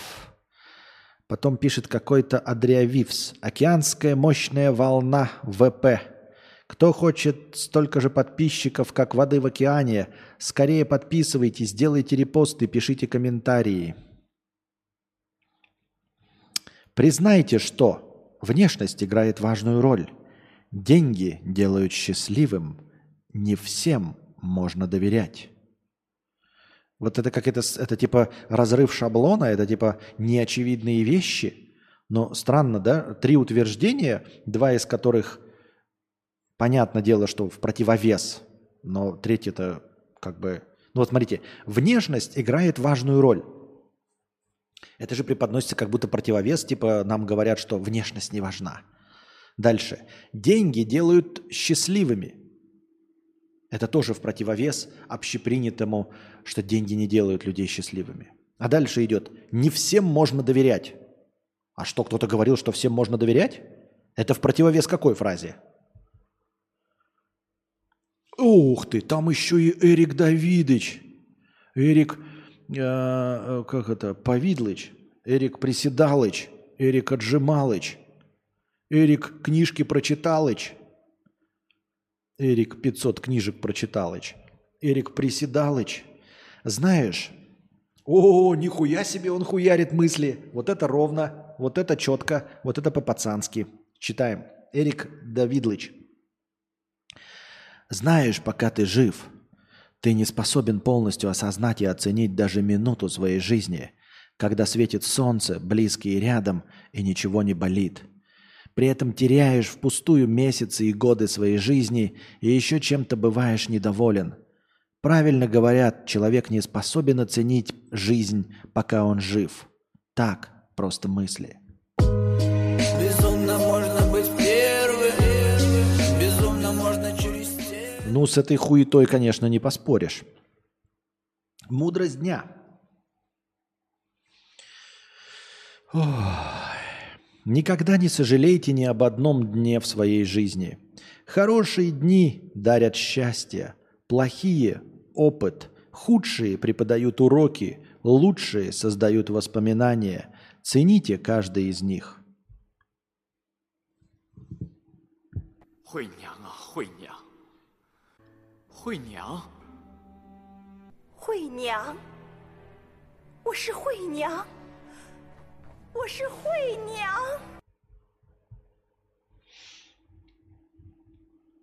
Так, что-то у меня какая-то мысль возникла, и я ее потерял прямо в середине разговора. Или не возникла? Или возникла? Или не возникла?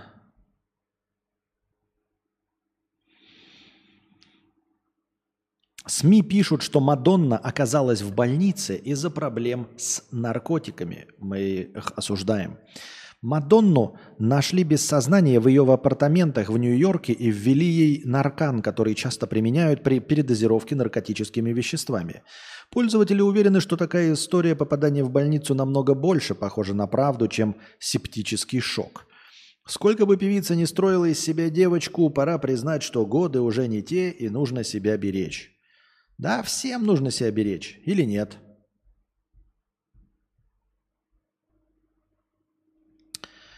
Так. Президент Казахстана Касым Жамар Талкаев, Такаев подписал законодательные поправки, которые обязывают блогеров платить налоги, а также позволя- позволяют штрафовать их за распространение фейков, сообщила пресс-служба главы государства. Нормальная инициатива, нормальная. Я не против. Ну, вот, типа, у меня нет заработка, у меня добровольные пожертвования, да, и поэтому я как бы немножечко вне юрисдикции. У меня только добровольные пожертвования, у меня нет никакой рекламы вообще а добровольные пожертвования налогами не облагаются. Но в целом, если скажут, что вдруг донаты облагаются налогом, то есть на самом деле выведут донаты из добровольных пожертвований, как-то разделят их, да, поддержку добровольную блогеров отделят от благотворительности, то, в принципе, я готов. То есть я вообще с бумажками умею, могу, люблю. Нет, я, конечно, не хочу платить деньги государству, ни в коем случае. Ни при каком раскладе. Особенно государству, которое тратит деньги на войну и на убийство своих сограждан, э, ну, типа, пассивное, да, от- отправляя их на войну. Я, конечно, не хочу. Но в целом я имею в виду как инициатива. Если бы я был гражданином Казахстана, и мне бы сказали, вот теперь как блогер, ну, хорошо, будем платить. Придумали, ладно. Костя, мой путь кофе такой. Турка, молотый кофе, потом ручная кофемолка, потом гейзерная кофеварка. Гейзерная кофеварка сначала маленькая, потом большая, потом электрическая кофемолка планируется, потом рожковая кофеварка. Ебать, какие-то рожковые еще, ебать. Ах. Да на самом деле всегда в новой соцсети происходит такой движ взаимоподписками, созданием групп с баянами, мемами, 10 штук МДК создадут. Также в топ-плейсе было. Также в тон-плейсе было. А что такое тон-плейс? Что такое тон-плейс?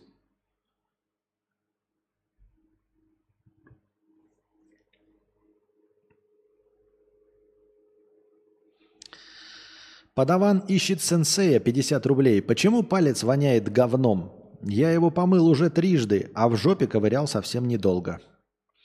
Потому что нужно мыть под ногтями, дорогой друг. Во-первых. А во-вторых, э, смотри, вот все правильно в твоем э, последовательности. Ты вот ты говоришь, палец вот засунул в жопу, поковырял чуть-чуть, да? Э, понюхал, потом помыл, потом продолжает вонять. Тут смотри, какая у тебя ошибка немножечко в последовательности действий заключается. Дело в том, что эм, нужно, вот после того, как ты палец поковырял в жопе, его надо сначала помыть, а потом первый раз нюхать. Потому что если ты поковырял и сначала понюхал, то потом сколько палец не мой, вонять будет говном. Потому что ты оставил говно на носу. Тонплейс – соцсеть, которая основана на крипте Тон. Ебать, и где она существует? Кто ею пользуется?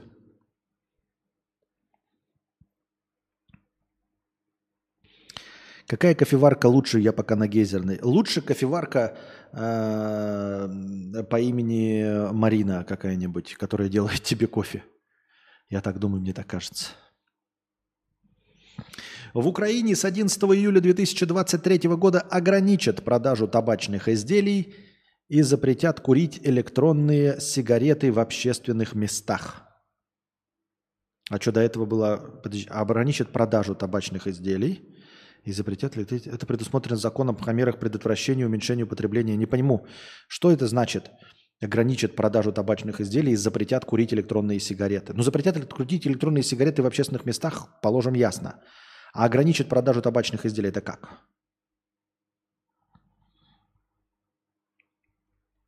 Сочи затопило из-за дождей, рейсы отменили, люди сидят в аэропорту почти сутки. Обидно, досадно. Обидно, досадно, знаете, когда вот там по делам летишь, да, ну как бы, как это, солдат спит, служба идет, как бы а, командировка чалится, подольше просто еще где-то там, по- побольше суточных получишь, все окей. А когда вот с отдыха или на отдых летишь и вынужден, типа ты отдохнул так хорошо, без всякого геморроя, без бюрократии, а потом вынужден просто в аэропорту сидеть сутками и из-за обстоятельств непреодолимой силы, и кому ты что скажешь из-за этих дождей, правильно? Я каждую неделю в понедельник репетирую с группой, и потом мы пьем в пабе. Действительно лучший день недели. Спасибо за понимание. Пожалуйста, и спасибо тебе за понимание.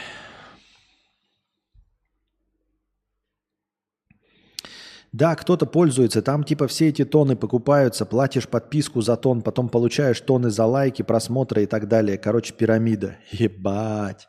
Изначально тон делал Дуров, но потом его забрили, и она отделилась в отдельный проект. Там авторизация через телегу. Нет, это все понятно, очень интересно. Ты про тон-то мне не рассказывай. Ты мне расскажи про тон плейс, вот это все. Зачем оно нужно? Кому и чтобы что, и что движет такими людьми. Звучит как полная шляпа. Самое время рассказать, зачем подписываться на Boosty. Да, дорогие друзья, дорогие зрители, надеюсь, вам нравится сегодняшний стрим. Если вам нравится и вы хотите продолжение этого банкета навсегда, чем дольше вы меня будете поддерживать, тем дольше я буду запускать эти ежедневные развлекательные разговорные эфиры. Если вы хотите поддержать мой подкаст, мои стримы, мои трансляции, но вам прямо сейчас нечего у меня спросить, тогда вы пройдите по ссылке на Boosty, которую постоянно выкидывает Nightbot, или внизу в описании, выберите тариф, который меньше всего пошатнет ваш семейный бюджет, и с вас регулярно, раз в месяц с вашей карточки будет сниматься сумма, и вы с чистой совестью проплачено, будете слушать подкаст, а меня ваша монеточка будет поддерживать. Также можете становиться подписчиками в Ютубе. Приходите и приносите ваши добровольные пожертвования непосредственно на сам подкаст, чтобы он длился дольше в прямом эфире. Но также донатьте в межподкасте. Все ваше настроение будет обязательно учтено. А лучший из вопросов в межподкасте будет вынесен в заголовок стрима, и по нему будет нарисована превьюшка в Миджорни, как это и происходит сейчас. Как эксперт, пишет говноед, смею заметить, под ногтями особо не вымоешь. Сложно и неэффективно, гораздо продуктивнее есть ложками. Говноед, не согласен с тобой, если вы еще раз поковыряли в жопе пальцем, а, помыли три раза, и он теперь до сих пор пахнет говном, то еще до помывки трех раз, чтобы полностью вычистить э, этот неприятный запах из-под ногтей, ведь все же у вас есть. Берете свою зубную щетку, и этой своей зубной щеткой вместе с зубной пастой тщательно чистите палец со всех сторон под ногтями, и вы обязательно вычистите все говно из-под всего ногтя, из-под всех заусенцев. Если вы будете продолжать долго это делать своей зубной щеткой, то спустя какое-то время, всполоснув палец, вы обнаружите, что он вкусно и приятно благоухает мятой и совсем не пахнет говном. А щеткой можете продолжать пользоваться с утра. В Украине запрещают ароматизированный табак и курение электронных сигарет в общественных местах и штраф 20 тысяч гривен – это 500 долларов. Так это речь идет только об, их, об этих, э, обо всяких альтернативных видах, да? Блин, реально классика пошла. Просто когда базу нон-стоп наваливает. Именно. Именно.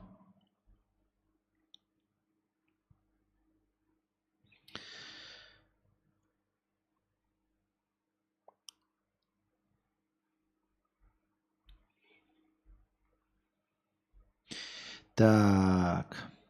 Илон Маск еще вчера, еще вчера Цукерберга назвал куколдом, а уже сегодня он продолжает свою словесную баталию с оппонентом и предложил Цукербергу помериться членами. Еще раз напоминаю, ребята, это миллиардеры. И вы после этого все еще думаете, что вы можете вести какую-то неприличную беседу. Кто-то сейчас, наверное, послушав э, мои умозаключения по поводу ковыряния в жопе пальцем, наверное, какой-нибудь подаван хотел поставить меня в тупик. Думает, я веду тут интеллектуальные беседы. Зрители какие-то, слушатели набежали. Возможно, им будет неприятно. Возможно, я, взрослый человек, выставлю себя дураком, разговаривая про запах говна под заусенцами пальцев. Но как можно выставить себя дураком на фоне того, как миллиардер называет другого миллиардера куколдом, а потом предлагает ему помериться членами? Не существует никакой такой темы для меня, 42-летнего необразованного э, подкастера в интернете, не подчиняющегося телевизионной цензуре, которые бы смогли смутить меня или пошатнуть мою несуществующую репутацию в сравнении с миллиардерами, предлагающими друг другу мериться членами и обзывающими друг друга куколдами.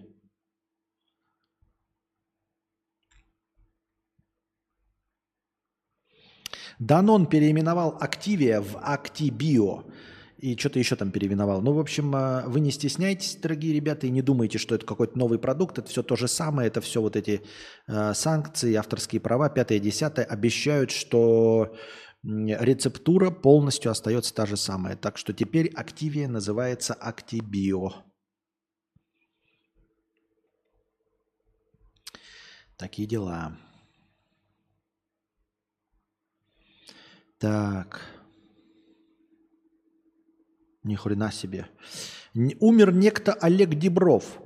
Там, короче, нет, чернухи полно у нас в новостях, да, там арестовали школьника, который э, изнасиловал и поджег свою подругу, но он, э, у него слишком много родственников полицейских и прокуроров, мы это скипаем.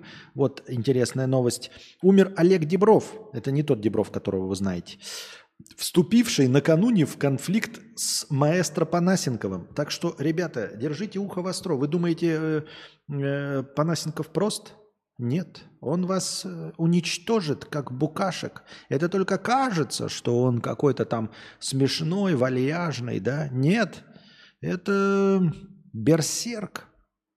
Может быть, не физически, может быть, ментально, может быть, даже магически. Но шутки здесь, как говорится, неуместны.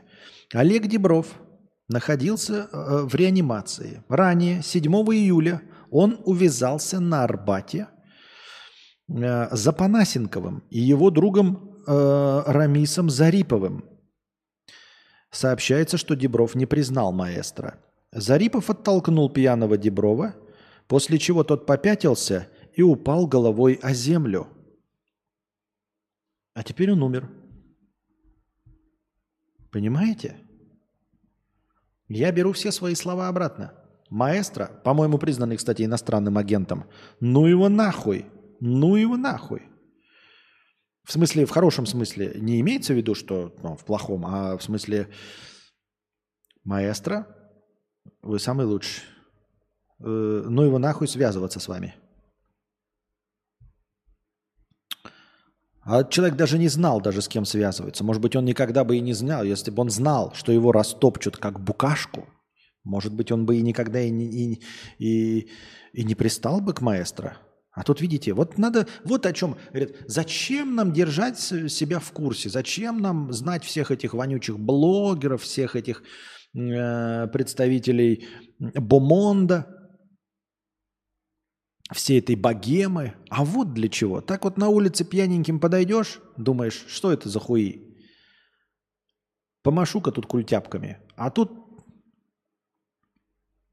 в лучшем случае повезет, если это будет какой-нибудь э, ММА кикбоксер, он то может быть, ударит, может, еще и выживешь. А так встретишь Панасенкова, и можешь и не выжить. Панасенков разве в РФ? Ну, получается, что так. Получается, что так?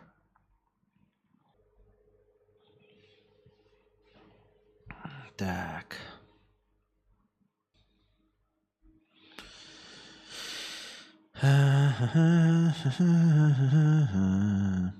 Шавкат Мирзиёев победил на выборах президента Узбекистана, набрав более 87% голосов. Он занимает этот пост с 2016 года, сообщил Э, в Центральной избирательной комиссии Республики э, Узбекистан, с чем мы и поздравляем э, Шавката Мирзиёева. Понятненько, понятненько.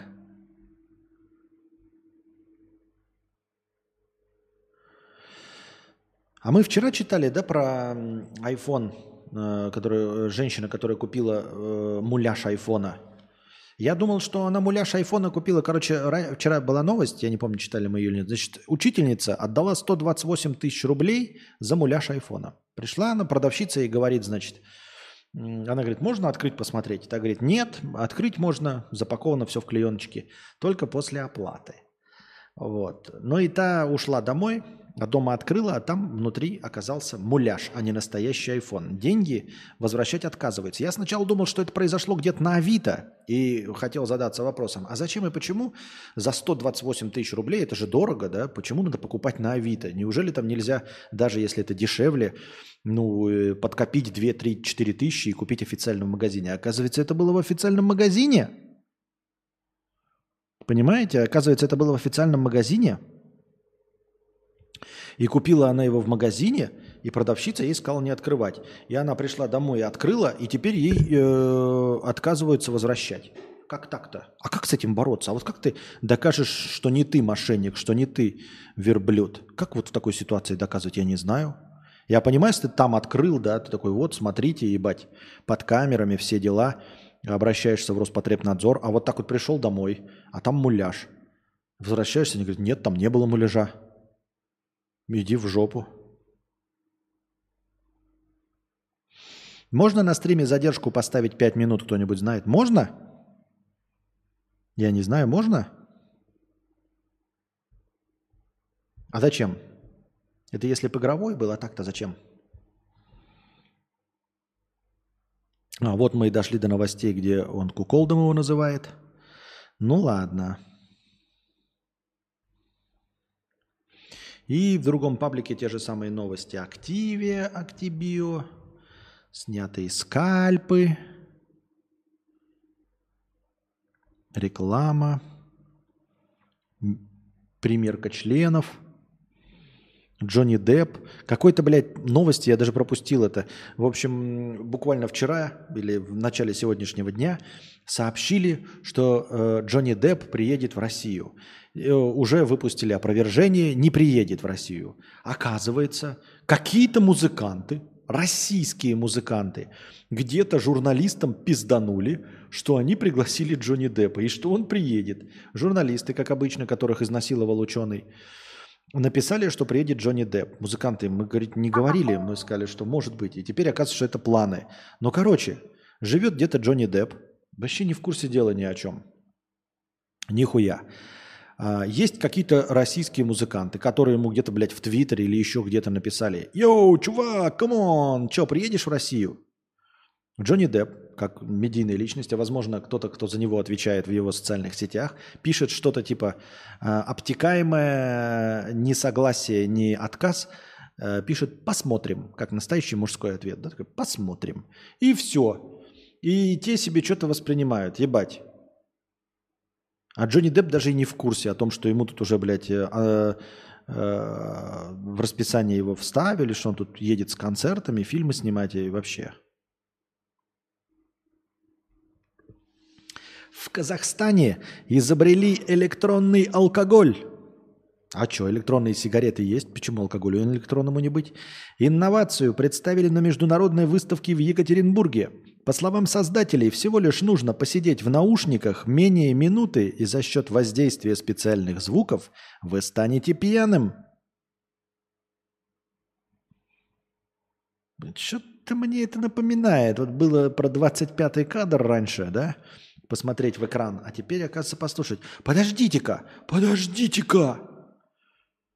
А почему это электронный-то алкоголь?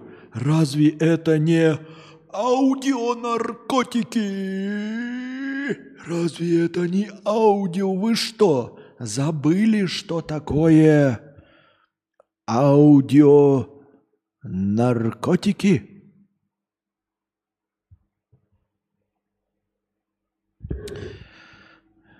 Версия 2.0.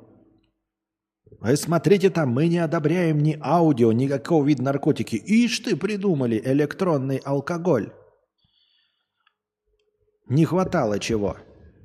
Вы думаете, мы не помним, что это то же самое, что аудионарко... Но интересно, что с такими инициативами приезжают люди, на что там? На международную выставку в Екатеринбурге. Почему придумывают электронный алкоголь? А почему бы вам не придумать электронное лекарство от рака? А почему бы вам не придумать электронные таблетки от СПИДа? Почему бы вам не придумать эм, электронные напитки против фашизма, чтобы не надо было воевать? М? Может быть, э, может быть, э, может быть, аудиосредства против пожаров лесных или даже просто пожаров.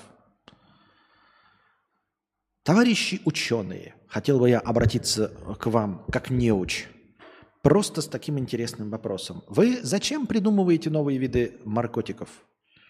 Даже тех, которые не работают. Вы почему занимаетесь какой-то хуйней? Почему, блядь, вот удваивается количество пикселей на дюйм в телефоне и частота кадров удваивается каждые 8 лет. И нихуя не удваивается количество э, лекарств от рака. И нихуя не удваивается количество изобретений против пожаров. Нихуя не удваивается количество вещей, предотвращающих войны и убийства. Какой-то хуйней страдаете, ребята. Корвин Андеров. 100 рублей. Спасибо большое за 100 рублей, Корвин Андеров. Зайдем в синий раздел чата, посмотрим на вопросики. Есть там что-нибудь новое? Нет, пока ничего нового нет. Продолжаем смотреть, что у нас там в новостной повестке. YouTube тестирует функцию блокировки случайных нажатий во время просмотра видео. Будет доступно только для премиума. А, это я читал. В Тредсах уже 100 миллионов. Да? Ничего себе риска. Кис-киска. Пам-пам-парам. Так. Интересно, а что у меня в Тредсах? Я сейчас открываю. О, а он же был черно-белый значок, а теперь он такого же цвета, как и... Как и что? А, как и запрещен на грамм. Новости. Я хотел какие-нибудь новости почитать. Типа, а есть общее? Вот я написал новости, и мне показывают что? Мне показывают каналы. А можно мне, ну, типа, просто новости? Вот хрен просышь. Ветки. Москвичи смастерили для городских птиц около 200 домиков. Вот это да, вот это молодец, молодцы москвичи. В 10 или сколько там, 12-миллионной Москве целых 200 скворечников. Ёбаный ты насрал. Ну теперь все с птицы Москвы спасены с этими двумя сотнями скворечников. Я в ахуе.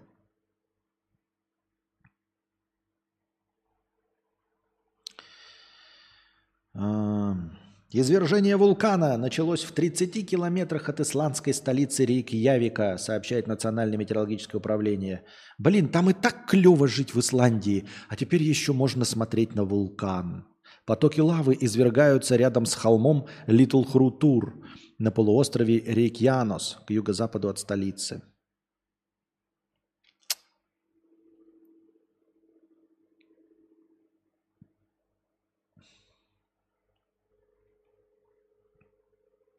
Впервые в истории в четвертьфинал у Имблдона вышли трое российских теннисистов.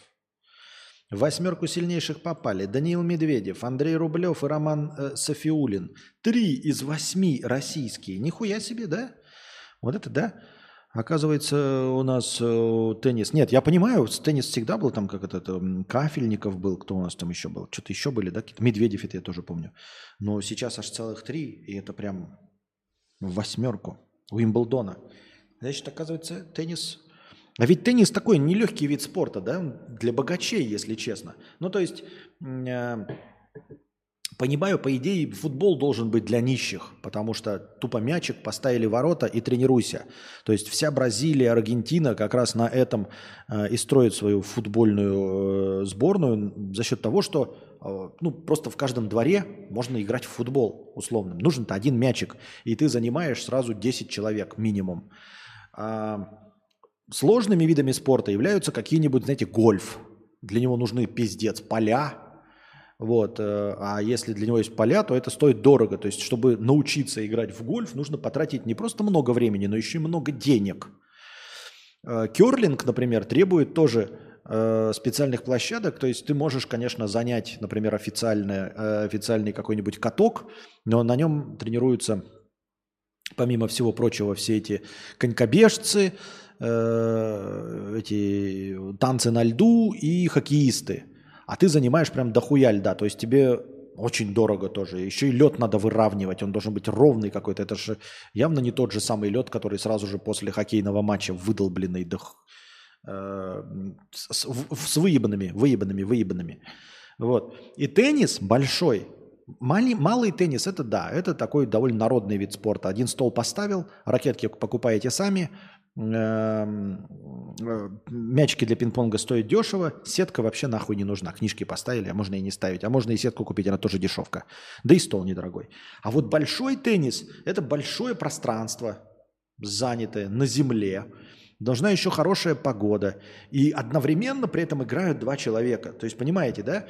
На такой же самой площадке поставить два кольца, и вам играют 10 человек баскетбол.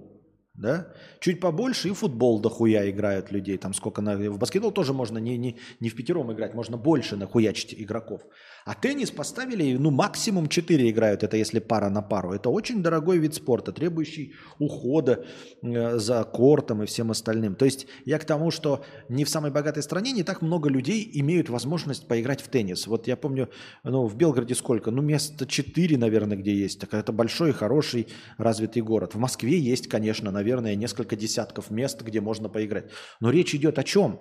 Речь идет о том, о нескольких сотнях мест на всю страну, где можно поиграть в теннис. А для того, чтобы добиться мирового результата, это же нужно регулярно ебашить теннис.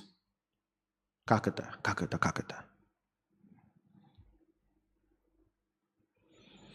Количество лекарств от рака удваивается. Они просто все еще безоговорочно ничего не гарантируют. Понятно. Очень интересное лекарство. А, ну в принципе, это в принципе, да. Как и, как и аудионаркотики, как и аудиоалкоголь, тоже, в общем-то, ничего... э, то есть как бы равнозначное изобретение, как и лекарство, которое не работает. Тут с этим не поспоришь. А затем птиц, а зачем птицам скворечники? Ну, чтобы самим не строить себе дупло. Вимблдон какое-то обзывательство. Ядрить ты Вимблдон. Поло, которое на конях. И за игру несколько коней меняешь, если профессионал. Вот это тоже, да. спо- Ну так, понимаешь, тут хотя бы равные условия. То есть у всех эм, стран, ну, не, не то чтобы много игроков в поло. Как бы на всю Великобританию игроков в поло 500. Ну и на Россию на всю игроков пола в 500. Из 500 выбираете одну команду там, да, и играете в это дело. Вот. А тут кажется, что в теннис, например, в каком-нибудь Монте-Карло или в Испании, например, играют, мне кажется, заведомо больше людей, просто потому что там теплее, больше места и все остальное. Так мне кажется. То есть мы как северная страна, где э, довольно продолжительный период времени в любой точке страны э, есть отрицательная температура, позволяющая тренироваться в хоккей. В Бразилии хоккей негде тренироваться. То есть нельзя просто то же самое футбольное поле залить водой. Оно не застынет. И вы не можете тренироваться, правильно? Поэтому хоккейной команды Бразилии и Аргентины нет. Зато футбольная команда России есть. И хоккейная команда России есть. И в хоккее мы гораздо большего добились. А, потому что, ну, коньки мы можем, вот, типа, залил место и катайся. Правильно? А в теннис не так, мне так кажется. Я минимум два раза играю в большой теннис. Где? В Москве не проблема, много бесплатных кортов. Натянул сетку и играй. А во многих местах уже натянуто. Да? Но это, видимо, видимо, просто мое вот непонимание и незнание. Но опять-таки я говорю, в Москве положим. Ну, для того, чтобы на мировых аренах побеждать, у вас должна критическая масса профессионалов набраться. Понимаешь, о чем, Юджин, я говорю? Не о том, что в Москве доступно. В Москве доступно. Доступно 10 тысячам человеков, понимаешь? Но во всей стране, в остальной этой стране недоступно. А из вас 10 тысяч, возможно, не отберешь там лучших. А тут получается, что отберешь на мировом уровне трех человек. На мировом уровне из восьми трое россиян, понимаешь? Как говорил иностранный агент Чичеваркин, знаете, как, играя в поло, стать миллионером? Нужно начать в него играть, будучи миллиардером. Понятно. Живу в регионе, в малый теннис можно бесплатно поиграть в кафетерии при ледовом, дворце, ледовом дворце. Тут же буквально в 50 метрах большой теннисный корт. Платный, хз сколько стоит, вообще кому платить. Так вот он есть, и ты можешь пойти и поиграть. Мы с тобой можем пойти и поиграть. Возможно, он даже не пользуется популярностью и постоянно свободен. Но как ты воспитаешь там игрока мирового уровня? С кем он будет играть? Вот мы с тобой будем играть. Ну, ты меня обыграл. Все. И лучшего игрока в теннис, а их там вообще 5-6 человек на весь город играют в теннис, ну, они придут, всех их обыграл. Ну и все. И на этом твой рост закончился. В хоккее очень дорогая амуниция. Рядом куча футбольных площадок, народу очень много, теннисный корт всегда пустой. Вот это же вдвойне удивительно. Куча футбольных площадок, и на футбольной арене мы никто.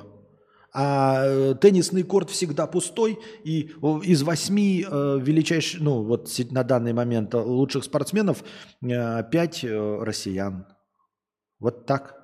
Это, это еще раз к, к старому моему разговору о том, какие виды спорта выбирать. Зачем мы вообще долбимся в этот ебучий футбол?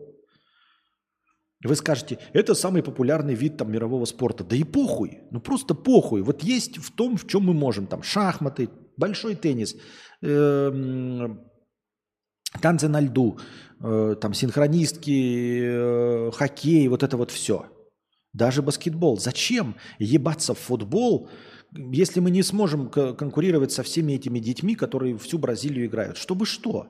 Вы скажете, ну это самый э, популярный. Ну вот американцы положили же хуй на сокер. Просто положили, ну вот на этот наш футбол, ножной. Американцы его в рот ебали просто. То есть можно э, большому государству, даже с имперскими амбициями, хуй забить на какой-то популярный вид спорта, потому что он не нравится, и все. Почему же мы такие э, подсосы Запада, условно, не, ну, не обижайтесь, ну типа, что надо, ой, давайте будем играть в мировой вид спорта. Если он у нас не получается, забейте на него хуй. Готовьте вон боксеров, опять борцов, теннисистов, шахматистов. Че он всрался вам этот футбол вонючий? Если не можете, не получается. Я смотрел интервью с топовыми теннисистами. Они говорят, что в той же Испании куча кортов под открытым небом, и там тепло, и все это доступно. А у нас все только крыто и дорого. Понятно. Играли бы с индусами в крикет лучше. Тоже крикет не очень популярный. Можно, наверное, чего-то добиться. Нет, нужно э, упереться рогами в футбол и пытаться в нем что-то, блядь, совершить. Ну все, дорогие друзья, мы ушли в минус. На этом наш сегодняшний подкаст заканчивается. Надеюсь, вам понравился сегодняшний стрим. Становитесь спонсорами на Boosty, пожалуйста, для продолжения банкетов, для обеспечения хорошего настроения. Начальное хорошее настроение в тысячу обеспечивается именно вашими подписками в Boosty. Если вас станет больше, и мы там же тоже будем набирать и расти, доберем до 300, у нас будет полторы тысячи, а потом и две тысячи хорошего настроения, безусловного хорошего настроения в начале. А пока приносите ваши добровольные пожертвования на подкаст завтрашний, чтобы он длился так же долго.